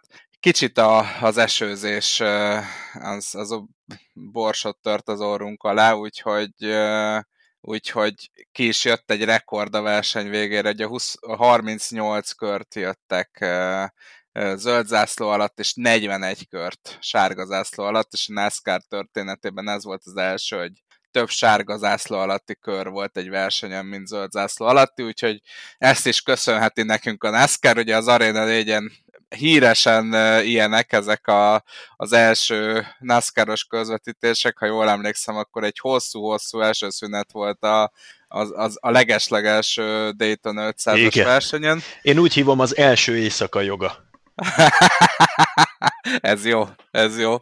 Úgyhogy hát a track versenyről, amikor egyébként verseny volt, akkor ez egy tök jó verseny volt, és akkor itt jönnek ugye ki a skillek vagy nem skillek, valahogy Zane Smith pont jó pillanatban csinálta meg azt az előzést, ami végül megnyerte neki sorozatban a második Daytonai track versenyét, úgyhogy nem mondanám, hogy megérdemeltem, mert nagyon sok jobb autó is volt a mezőnyben, de hát nem lehet elvenni ugye tőle a győzelmet. Na és akkor mit gondolunk Austin Hill győzelméről, hogy egy kicsit átkanyarodjak az Xfinity-re, amit szintén ugye közvetítettél? Szerintem, szerintem a hétvégén, a hétvége három versenyek közül és akkor itt most lehet, hogy megint Zolival elkezdünk csörtézni, mert szerintem ez volt az egyetlen verseny, ahol, ahol megérdemel győzelem született.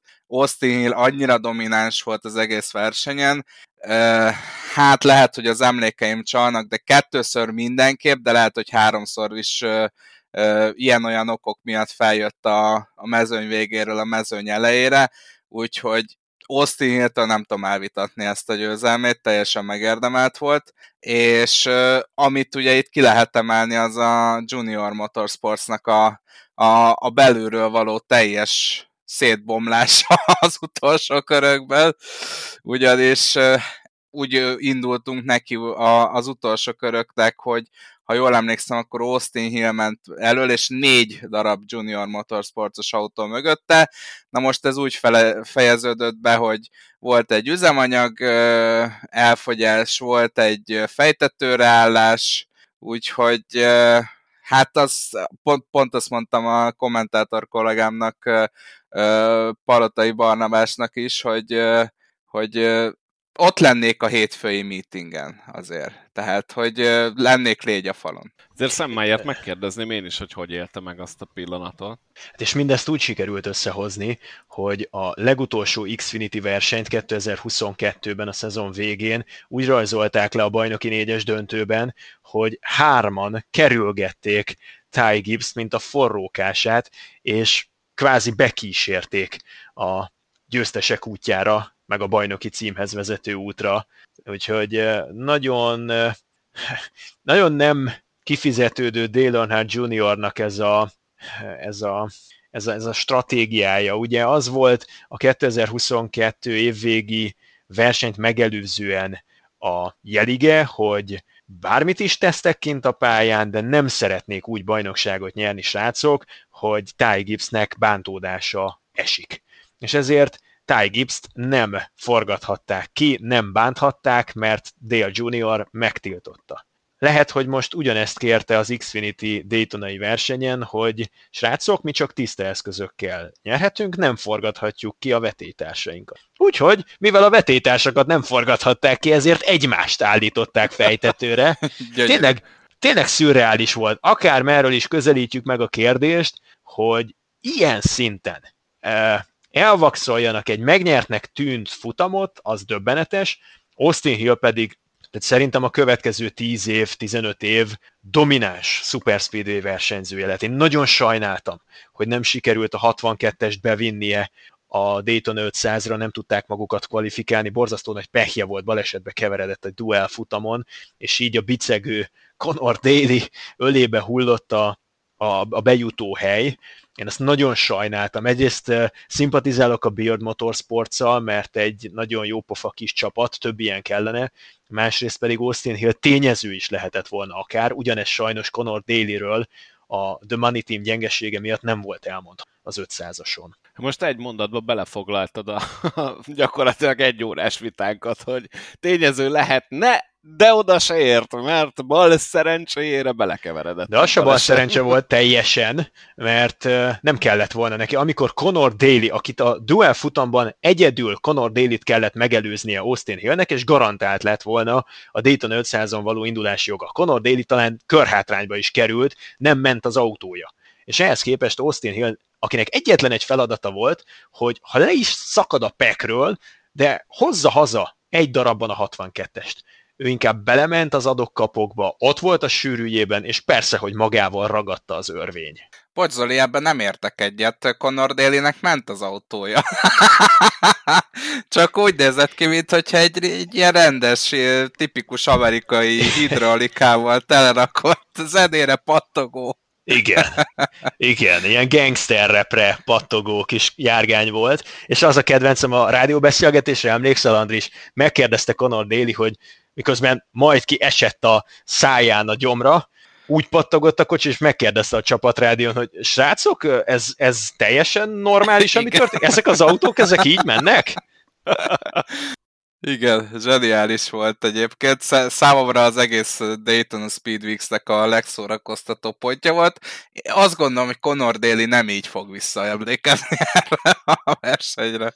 Hát nagyon döbbenetes volt, de még egy pontot emelnék ki az Xfinity-ből, hogy ti mit szóltatok ahhoz, amikor közeledtünk a verseny végéhez, közeledtünk a verseny végéhez, és ezt talán Danny Hamlin is kiírta a Twitter, hogy nem is érti, hogy mi történik. Hát egy sorba ment a komplet mezőny, és gyakorlatilag próbálkozók sem voltak, hanem mindenki beállt oda fölülre, egy ilyen nagy, hosszú kígyó volt az egész Xfinity mezőny, és fogytak a körök, ugye Andris, ti is ott vártátok, hogy na majd szerinted azért egy-két körön belül el fog kezdődni az adókapok, meg a helyezkedés, fogytak a körök, fogytak a körök, és igazából nem történt semmi, és annyira szűkre zárult ez a, ez a körablak, hogy, hogy számomra érthetetlen volt, hogy a 8.-9. helyen autózó versenyző már mit vár attól, hogy egy ilyen kígyóba bemegy, hogy ezt hogy, hogy akarják megnyerni, és ez az egész nekem teljesen szürreális volt.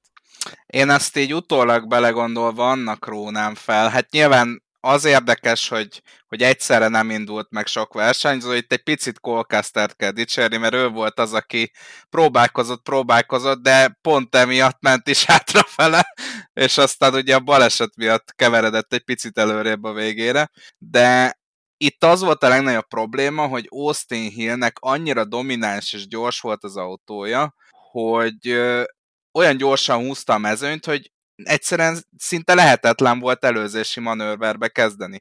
A négy junior motorsportos versenyzőről lehetett tudni, hogy egészen a végéig nem fognak kiállni egymás mögül, és hát a mezőny többi részének meg így gyakorlatilag 6-7 embernek össze kellett volna dolgoznia, hogy valami keresni valójuk legyen a belső éven. Én, én ennek írom fel, de hogy, hogy hogy miért volt ennyire passzív a mezőny vége, mert ugye általában úgy szokott ez elkezdődni, hogy a mezőny végéről összeáll pár autó, és akkor szépen jönnek fölfele az utolsó mondjuk tíz körbe, és még ott se láttunk nagyon próbálkozásokat.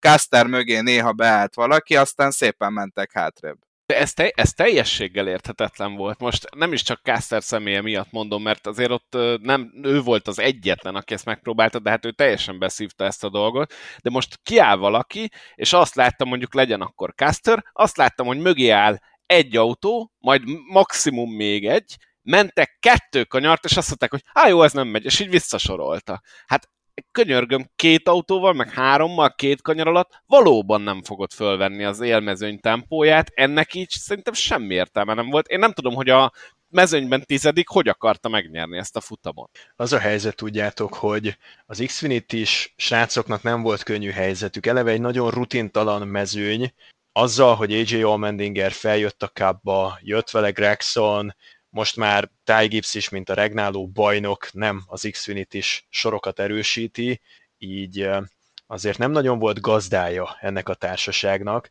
és ne felejtjük, hogy hosszú-hosszú évek után először hozzányúltak az aerocsomaghoz. Nagyon rövid ideig tudtak kísérletezni, tesztelgetni ezzel az aerocsomaggal a csapatok, tehát limitáltak az ismeretek, nem nagyon lehetett tudni, hogy hogyan fog reagálni ez a kocsi a forgalomban. A szabad edzést leszámítva abszolút nem volt semmilyen tapasztalatuk arról, hogy hogyan működik majd a szélárnyékozás, és a szabad edzésen nem 20-25 fős boly körözött, hanem csak néhány csapattás, márkatás állt össze. Tehát eleve egy rutintalan mezőnyt egy ilyen tapasztalatszegény környezetbe betenni, az magában hordozta annak a lehetőségét, hogy a csúszkát vagy a túl nagy dráma, vagy a lackluster irányába állítják. És nagyon sokáig lackluster volt szerintem a futam, a ranok nem nagyon képződtek, a trackban sokkal nagyobb ranok képződtek, mint az Xfinity versenyen, és mivel nem volt elég nagy összetartás, nem tudtak ilyen 7-8, vonat, 7-8 fős vonatok leválni a fősodorvonalról, ezért csak a sárga zászlók tudták érdemben újra összerázni a mezőnyt. Ebben abszolút egyetértek, és itt egy picit a kapra is rákötnék, és az ott lévő, hát amiről ugye beszéltünk, szerencse faktorra, hogy azért ebbe erősen benne belejátszik az az érthetetlen tény, hogy a NASCAR miért limitálja ennyire kevésre a, az edzés lehetőségeket. Tehát értem, hogy költségcsökkentés, és ezt el is ismerték, hogy a következő években még inkább, még inkább meg akarják húzni a nadrágszíjat, de azért egy Daytonára ne úgy jöjjön már el a mezőny, hogy van olyan újonc versenyző, aki 30 percet ment az egész Daytona Speedwix-en versenykörülmények között. Na és ezzel kapcsolatban, Zoli, nálad láttam is Twitteren egy bejegyzést, és akkor ezzel szerintem át is köthetünk a kápra. Te hogy láttad ezt a szituációt? Mert én ott elég sarkaltos véleményt olvastam tőled, ami egyébként számomra elfogadható, vagy logikus. Melyik témában? Hát ebben a kevés az edzés. A kevés témában, az edzés. És az újaknak okay. gyakorlatilag nem nagyon van esély. Oké, okay. nekem az fájt, hogy a duel versenyeknek nem igazán láttam az értelmét.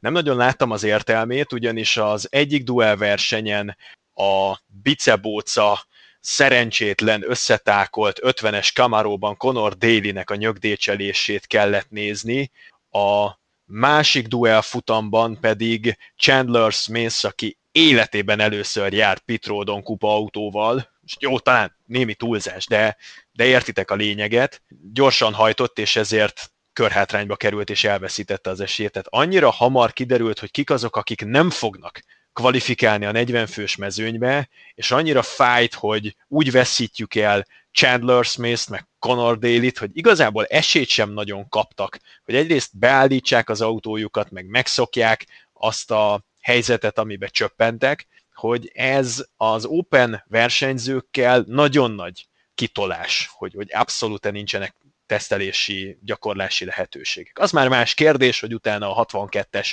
belekeveredett a bajba, és ennek köszönhetően Conor Daly végül csak kvalifikálta magát, de, de azt, azt azért őszintén szóval nagyon rossz volt nézni, hogy eleve pusztán két autótól kellett, hogy búcsút vegyünk, 42-ből 40-re rostálódott, és azért így gyakorlás hiányában egy Chandler Smith-től egyáltalán nem szarvas hiba az, hogy picit levágta a, a, a, a pitródon belül, ugye amikor jött vissza a forgalomba, akkor egy picit szűkebben fordult, és emiatt túlcsúszott a megengedett átlagsebesség fölé. A Conor Daly-nél meg azt tudtuk, hogy a The Money Team az az utolsó pillanatban fog összetákolni valami taligát, és azzal fogják kiengedni a pályára.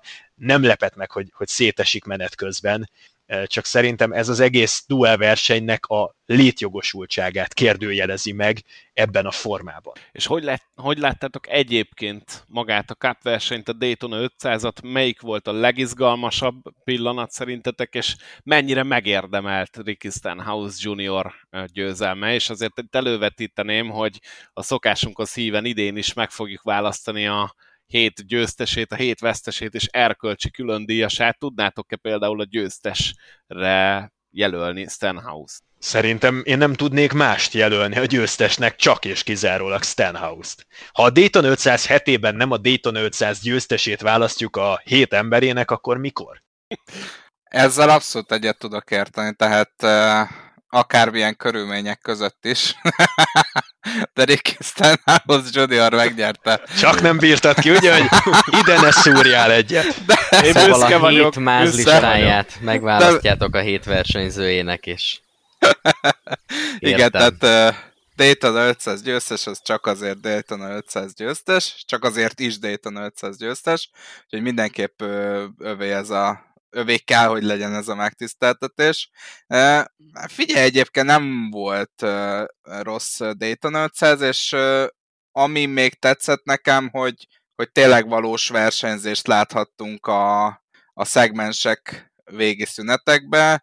Egy, egyre jobban idegesít, hogy a szegmensek szüneteiben telnek múlnak a körök, és sárga zászló alatt kell körözgetnünk, de hát nyilván a tévé miatt ezt meg kell tenni.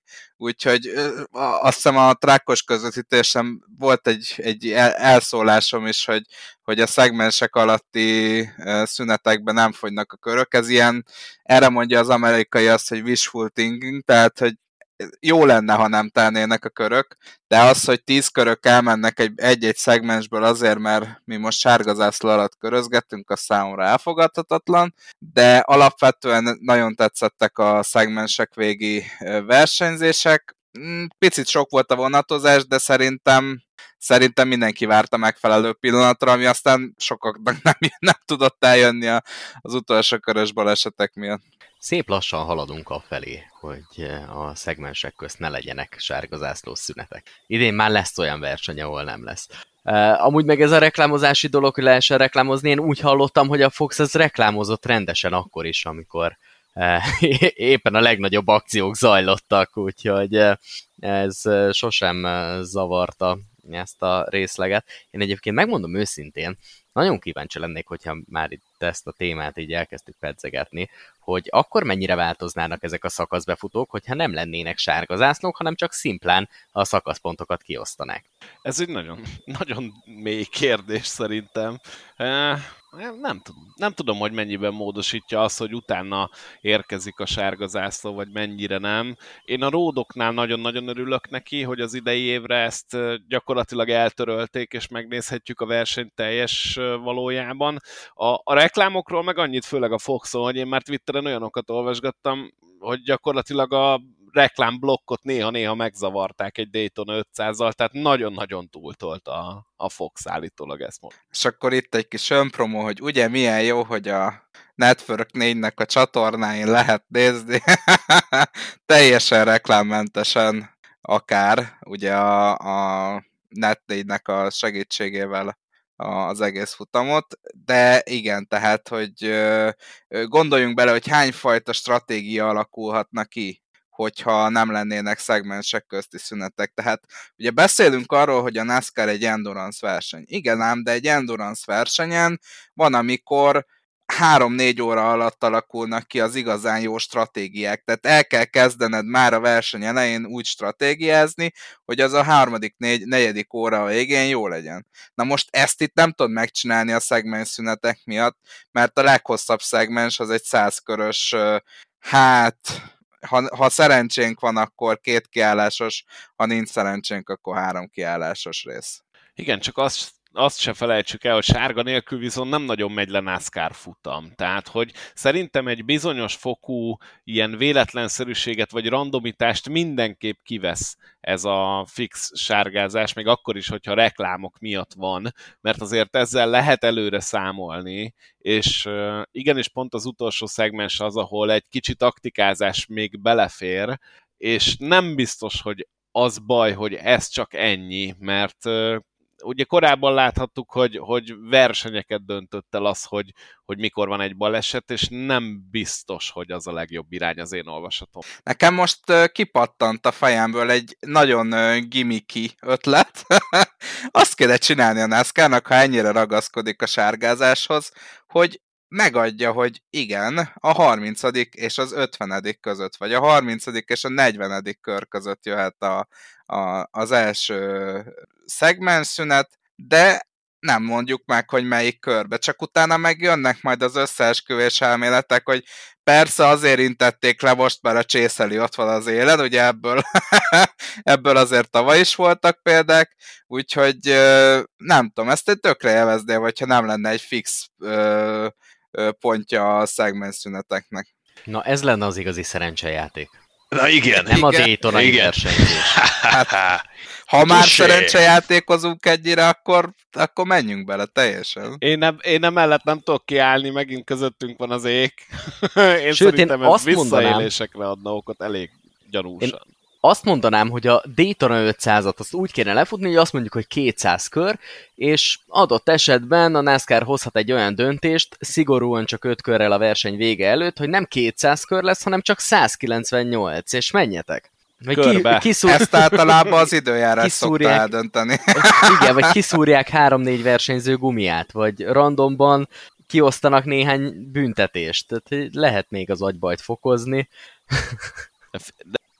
Figyelj, Csak ezt ne hallja meg a gátol. NASCAR döntő testülete, hogy ilyen ötleteket felvetünk, mert vége van a világnak akkor. Moda, moda ez a kiszúrják a kerekét sem mindenkit gátol, mert például mondom még egyszer, Ryan Blaney Fordjának három kereke volt fixen, és a Jó, nyolcadik igen, helyre... tudom, Suárez meg úgy végzett a hetedik helyen, hogy három körrel a vége előtt tolni kellett az autót le a Bizony, fűről. bizony. Szóval ez még nem biztos, hogy olyan nagyon hátráltatná a pilótákat Super Speedway-en, de viccet félretéve, mert azért voltám abban a szándékos piszkálódás is, hogy mindenki mondja el teljesen a véleményét. Viccet félretéve, mit gondoltok arról, hogyha most megválasztanánk így menet közben még, illetve hát azért lassan az adás vége felé közeledve a hét vesztesét és erkölcsi különdíjasát, vagy ha valaki még szeretne Dayton 500 kapcsán mondani valamit, azt nyugodtan megteheti. Én csak Egy annyit jó szeretnék mondani, volt. hogy alig várom, hogy zombi barátunkat a hétvégén végre keblemhez szoríthassam, mert nagyon kíváncsi vagyok az élmény beszámolójára, ami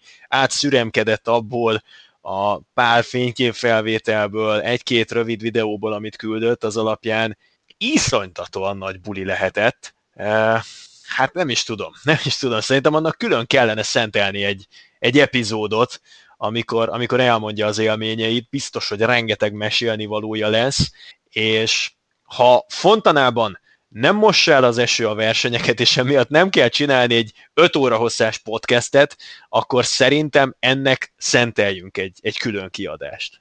Én benne vagyok, én, engem nagyon érdekel Zombi, miket tapasztalt, és miket látott most ott a Dayton 500-on, és hát azért euh, még egyszer felhívnám a figyelmet, hogy a Magyar NASCAR fanok csoportba, ez Facebookon található, Zombi azért csepegtetett is kis videókat, kis élménybeszámolót, és hát ott sétál az autók között, úgyhogy egy picit irigyeltem, de majd akkor elmondja, reméljük, hogy azért ő is tud időt szakítani erre a podcastra a közeljövőben, bár szerintem elég sok dolga lesz így két hét után hazaérkezvén, de mi a véleményetek arról, hogy meg kell választanunk a hét vesztesét és a hét erkölcsi különdíjasát is, ugye a győztesét már megválasztottuk, ugye Ricky Stenhouse Jr., amivel egyébként én is egyet értek. Kit tudnátok ezekre a maradék két helyre, hogy mondjam, jelölni?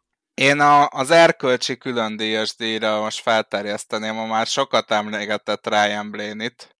A srác az utóbbi sorozatban tíz versenyen köbö, szerintem négyszer vagy ötször azt játszotta, hogy teljesen rokkant kategóriás autójával bejött a top 10-be, vagy top 15-be.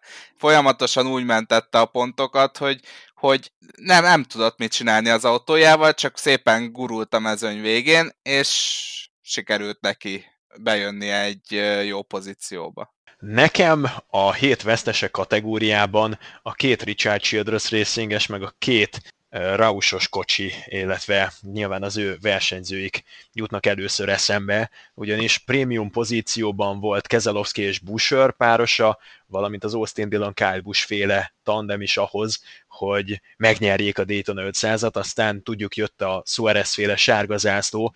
Kyle Busch gondolnám közülük a legpehesebbnek, 18. kísérlete volt ez, hogy a két bajnoki címe mellé oda tegye végre valahára a hőnáhított Dayton 500-as győzelmet is a, a kirakatba, és hát ehhez képest megint nagyon szárnyaszegetten távozott. Ez egy borzasztóan vicces interjú volt, amit adott. Nyilván ő a szokott dodonai stílusában fogalmazott, de visszakérdezett, megkérdezte a riporterektől, hogy na ki nyerte, ki mákolta be ezt a Riherony versenyt, és akkor mondták neki, hogy hát Ricky Stenhouse Jr., Kyle Busch meg lemondóan csak annyit vetett oda Fokhegyről, hogy there you go, tehát hogy, vagy there you have it, nem is tudom pontosan, tehát hogy na, ne szenektek, vagy valami ilyesmi, tehát hogy erről beszélek, ő is úgy értékelte, hogy Stenhouse-nak ez egy kicsúszott eredmény volt, de hát savanyú a szőlő, ahogy ez lenni szokott, Szerintem Kyle volt ennek a hétvégének a nagy vesztese az én szememben.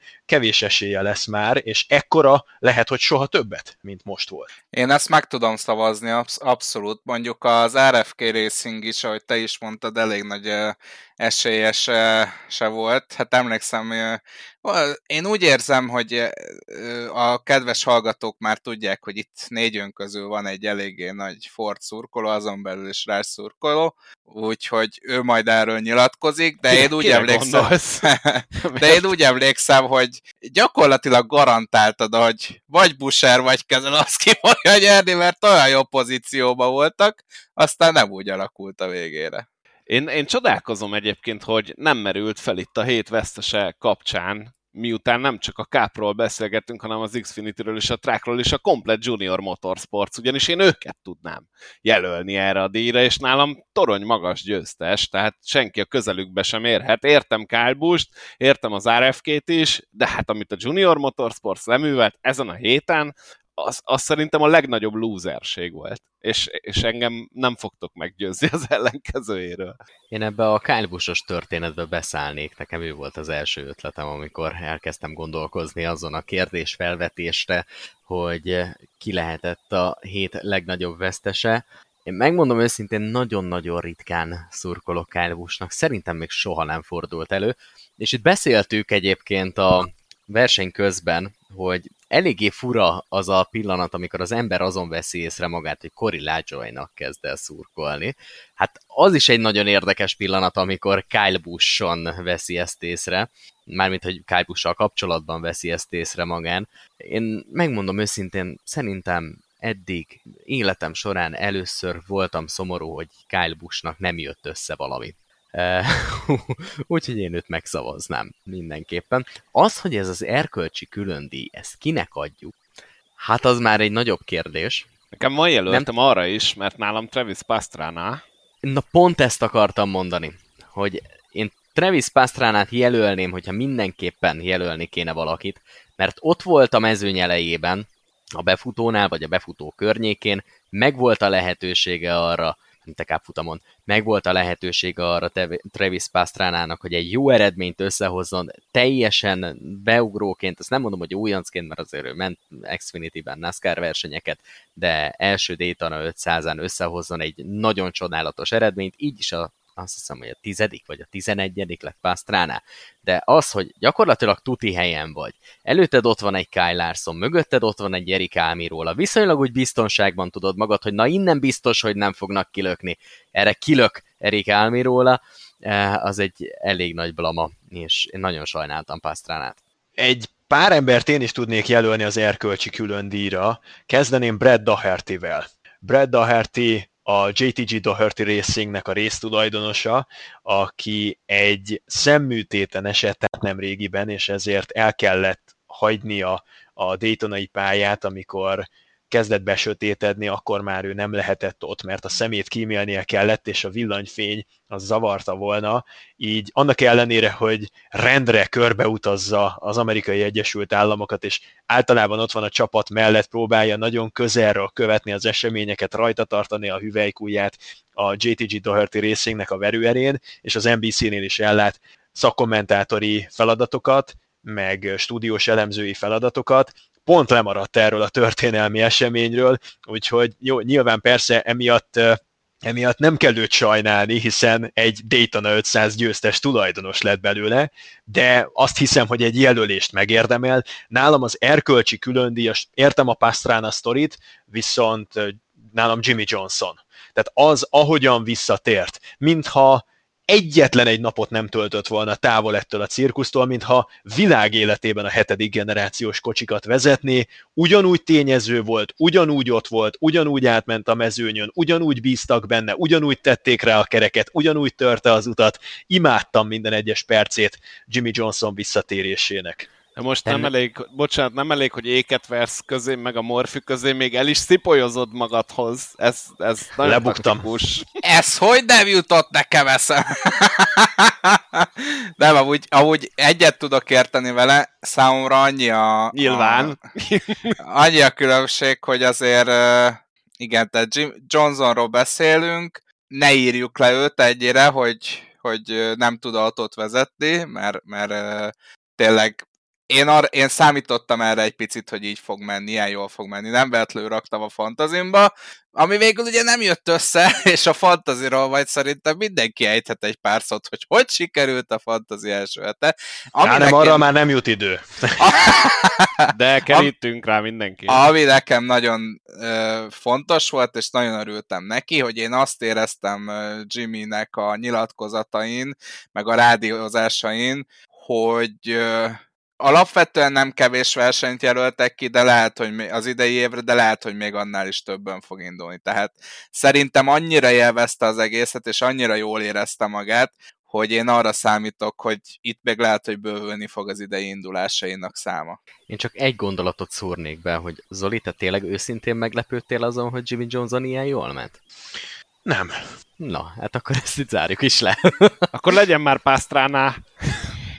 Jó, én, me- én megszavazom Pastranát, és akkor Én is megszavazom És Pastránát, akkor ki persze. lett a vesztes, várjunk már, mert azt meg elveszítettem ott a fonalat. Engem ezzel befordítottál egy pillanatra, Boszkó, aztán, tehát én, én, egy, én egy pillanatra fel tudok ülni a Junior Motorsportsra, és azt mondani, hogy ők voltak a legnagyobb vesztesek, csak tudod, utána végig gondoltam, és azért visszakoznék, és maradnék Kyle Bushnál, mert Kyle Busch a hátralévő kevés esélye egyikét veszítette el arra, hogy Dayton 500 bajnok legyen, a Junior Motorsports meg elveszített egy Xfinity futamot Daytonában. Azért jó, az, jó. a veszteség ez nem akkora. Ha én ezt értem, ha megszavazzuk Pásztránát, akkor én megszavazom Kájbust. Szerintem szavazzuk Deal. meg Pastranát, és szavazzuk meg Kálvost. Jó, akkor megvagyunk. Tehát a hét győztese az Ricky Stenhouse Jr., a hét vesztese Kyle Busch, és az erkölcsi különdíjasunk pedig Travis Pastrana volt, akiről egyébként azt is el kell mondani, hogy a track futamon is rajthoz állt ám, nem csak a Daytona 500-on, ott pedig a 13. helyen ért célba, és akkor ezzel a gondolatmenettel kanyarodhatunk is a fantazihoz, amihez igenis lesz időnk, tudunk ide beszúrni gondolatokat. Elsőként kezdeném azzal, hogy a podcastből én nekem sikerült a legjobban ez a fantazi, ugyanis a 43. helyen állok jelen állás szerint, és nagyon kereslek titeket, esküszöm, és most már ilyen szép nagyba is írja, de hát ez szerintem mindenkinek katasztrofálisan sikerült. Modafica a 68. helyen tanyázik, aztán görgetek, görgetek. Hát az de- már második hely. Köztünk, Igen. Ne viccelj. Dr. Juhász Zoltánt is megtaláltam, a 95. helyen tanyázik jelenleg, a tavalyi győztesről beszélgetünk. Ugye ez is mutatja egyébként, hogy mennyire kiszámítható ez a Dayton, csak mondom. És Engem akkor hátulról kezdjél el nézni, mert megtaláltalak, utolsó előtti lettem. megtaláltalak, ugye a mi kis fantazinkban már majd mindjárt elmondhatod, ez Zoli, és sőt nem, hogy elmondhatod, hanem megkérlek, hogy mondd el ezt a kis fantasy sztorit, hogy bővült ki a magyar fantazi, de megtaláltam Rós Andrást, aki a 129. helyen tanyázik jelenleg, és azok közül, akik raktak egyáltalán fantazit, bár ebben se vagyok biztos, mert lehet, hogy tavalyról ott maradt valakinek valami pikje, ha van ilyen, kettő embert sikerült megelőzni Morfi, ami hát Igen, az a 10 pont az gyanús, én azt nem tudom, hogy hogy lehet összehozni, de hát figyelj, ez mutatja, hogy van még lejjebb, úgyhogy Fontánára megvan a következő cél. 10 pontot kell összehozni. Na és akkor Zoli, kérlek, mesélj egy kicsit, hogy hogy alakult ki ez a népes mezőny, ugye most már 200 fő fölött van a Magyar NASCAR Fantasy Liga. Igen, azzal szembesültünk, hogy néhány nappal a Dayton 500 rajtja előtt, amikor meghirdették a 2023-as szezonra a fantazik leadásának a lehetőségét, akkor kiütöttük a korlátot, az Arena 4 NASCAR liga korlátját, és bizony kérni kellett a NASCAR-t, hogy emeljék meg a limitet, ugyanis mélyre ástunk a szabálykönyvben, és kiderült, hogy 100 főben van maximalizálva egy ligának a maximális létszáma. Így fogtam magam, írtam egy szívhez szóló levelet, leírtam azt, hogy a magyarországi NASCAR közösség egy kimondottan összetartó közösség, viszont szeretnénk, hogyha ez a közösség teljes létszámában meg tudna méretni hétről hétre, és ez egy adalék lenne a tévés közvetítéshez, a podcast anyagokhoz, úgyhogy kértem, ha van rá lehetőség, akkor emeljék meg a korlátunkat. Na nem telt bele kettő óra hossza, még nem csak, hogy a limitet megemelték, de egy külön logót is beállítottak nekünk, úgyhogy a ligánknak már logója is van, és ott tartunk, hogy hirtelenjében több mint megduplázódott a résztvevőknek a száma. A világ 23. legnagyobb fantasy ligája a NASCAR.com-on a Magyar Liga. Erre szerintem nagyon büszkék lehetünk, mert eh, ahogyan nézegettem, előttünk csak és kizárólag olyan közösségek vannak, amelyek valamelyik nagy amerikai médiumhoz tartoznak, vagy igen sikeres amerikai podcasteknek, eh, illetve az amerikai NASCAR-os Reddit oldalnak a saját kis eh, tábora, de az, hogy külföldi, tehát nem amerikai Egyesült Államok belé, hanem egy külföldi közösség képviselteti magát, ráadásul ilyen szépen, az valami egészen döbbenetes, úgyhogy én büszke vagyok mindenkire. Jöjjetek, gyertek, játszatok velünk továbbra is, és mint ahogyan a mellékeltábra mutatja, nagyon csúnyán bele lehet minket gyalulni a földbe, és revansot lehet venni a tavalyi esztendőért, amikor a podcast tagok azért elég szépen kibérelték a legjobb tíz helyet a mezőnyben. Tulajdonképpen megvan az ok azért, hogy miért szorultunk ennyire hátra ezen a héten, mert az új tagok, akik hát ugye szűzkész szerencséjével nyúltak bele ebbe a fantazi dologba, pont elénk kvalifikálták magukat, úgyhogy ennek köszönhető mindössze ez a... Mennyi volt a tiéd, Boszkó? 63 40, 43. 43, top, én voltam top valami 43. 60 valami. Na, hát akkor megvan a válasz tulajdonképpen. Nem gyengék vagyunk, csak jöttek erősebbek. Igen, és van-e tippetek erre a hétre, és nem tudom, hogy a top 129-ben most már mindenki itt van a podcastban, hogy valami jót tanácsoljunk, ugyanis érkezik Auto Club Speedway, még az is lehet, hogy az utolsó év, hogy így látjuk ezt a pályát. Mit vártok, kinek az erőssége jelenthet kis előnyt ezen a pályán? Hú, hát ha, ha az utóbbi évekből indulunk ki, akkor mindenképpen Hendrik Motorsportos versenyzőt mondanék, és azon belül is elviszem előre, és elnézést Kyle Larson. Hát ez egy elég magabiztos tip volt. Nem szeretsz kockáztatni, az a helyzet. Nem, Én nem. viszont szeretnék kockáztatni. Szeretnék kockáztatni egy olyan versenyzővel, akitől én már nagyon várom azt, hogy stabilan adott esetben ilyen típusú pályákon, mondjuk egy, egy búcsú futamon, ami a legszebb és leggyönyörűbb módja nyerni egy pályán, egy olyan pályán aratni győzelmet, ahol soha senkinek többé lehetősége nem lesz arra, hogy győzelmet arasson. Én megmondom őszintén, egy embertől várok nagyon sokat, Tyler Reddick.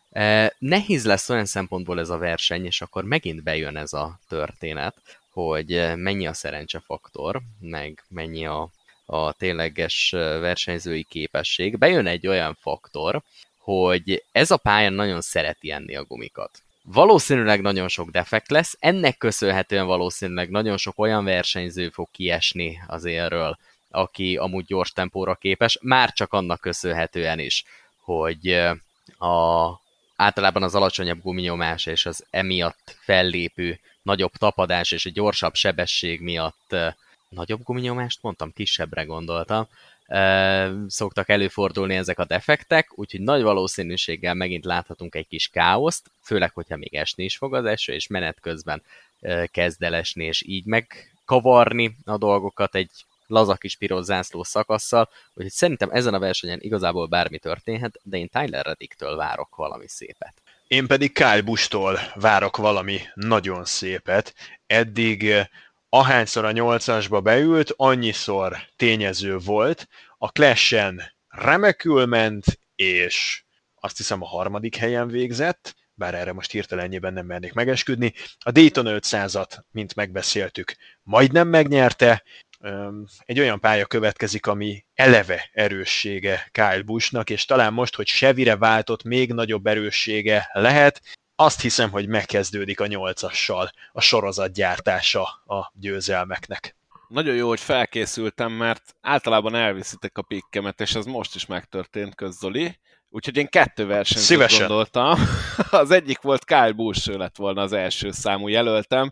Én azt látom, hogy Kyle Busch újjászületett ennél a csapatnál, és ezt is vártam tőle. Elképesztő az a lendület, amivel neki ment az, el, az elmúlt két versenynek, és nem gondolom, hogy ez alább hagyna Fontanában, úgyhogy biztosan fantaziba fogom tenni Kyle Busch-t, viszont a B verzióm az pedig szintén elhangzott, hogy miért érdemes ilyen pilótát választani, itt elhangzott a gumikopás, hogy nagyon-nagyon eszi Fontana a gumikat, és az, aki nagyon-nagyon jól tud ezzel bánni, az Kevin Harvick az én olvasatomban, ő az, aki, akit szoktam látni, hogy, hogy, hogy mágikusan uh, tud tartalékolni, úgyhogy én Kevin Harvickot mindenképpen be fogom rakni, de Tyler Reddicket is egy nagyon jó piknek gondolom. Úgyhogy, na, alakul, alakul. Szerintem lehet, hogy hasonló lesz a fantazink most.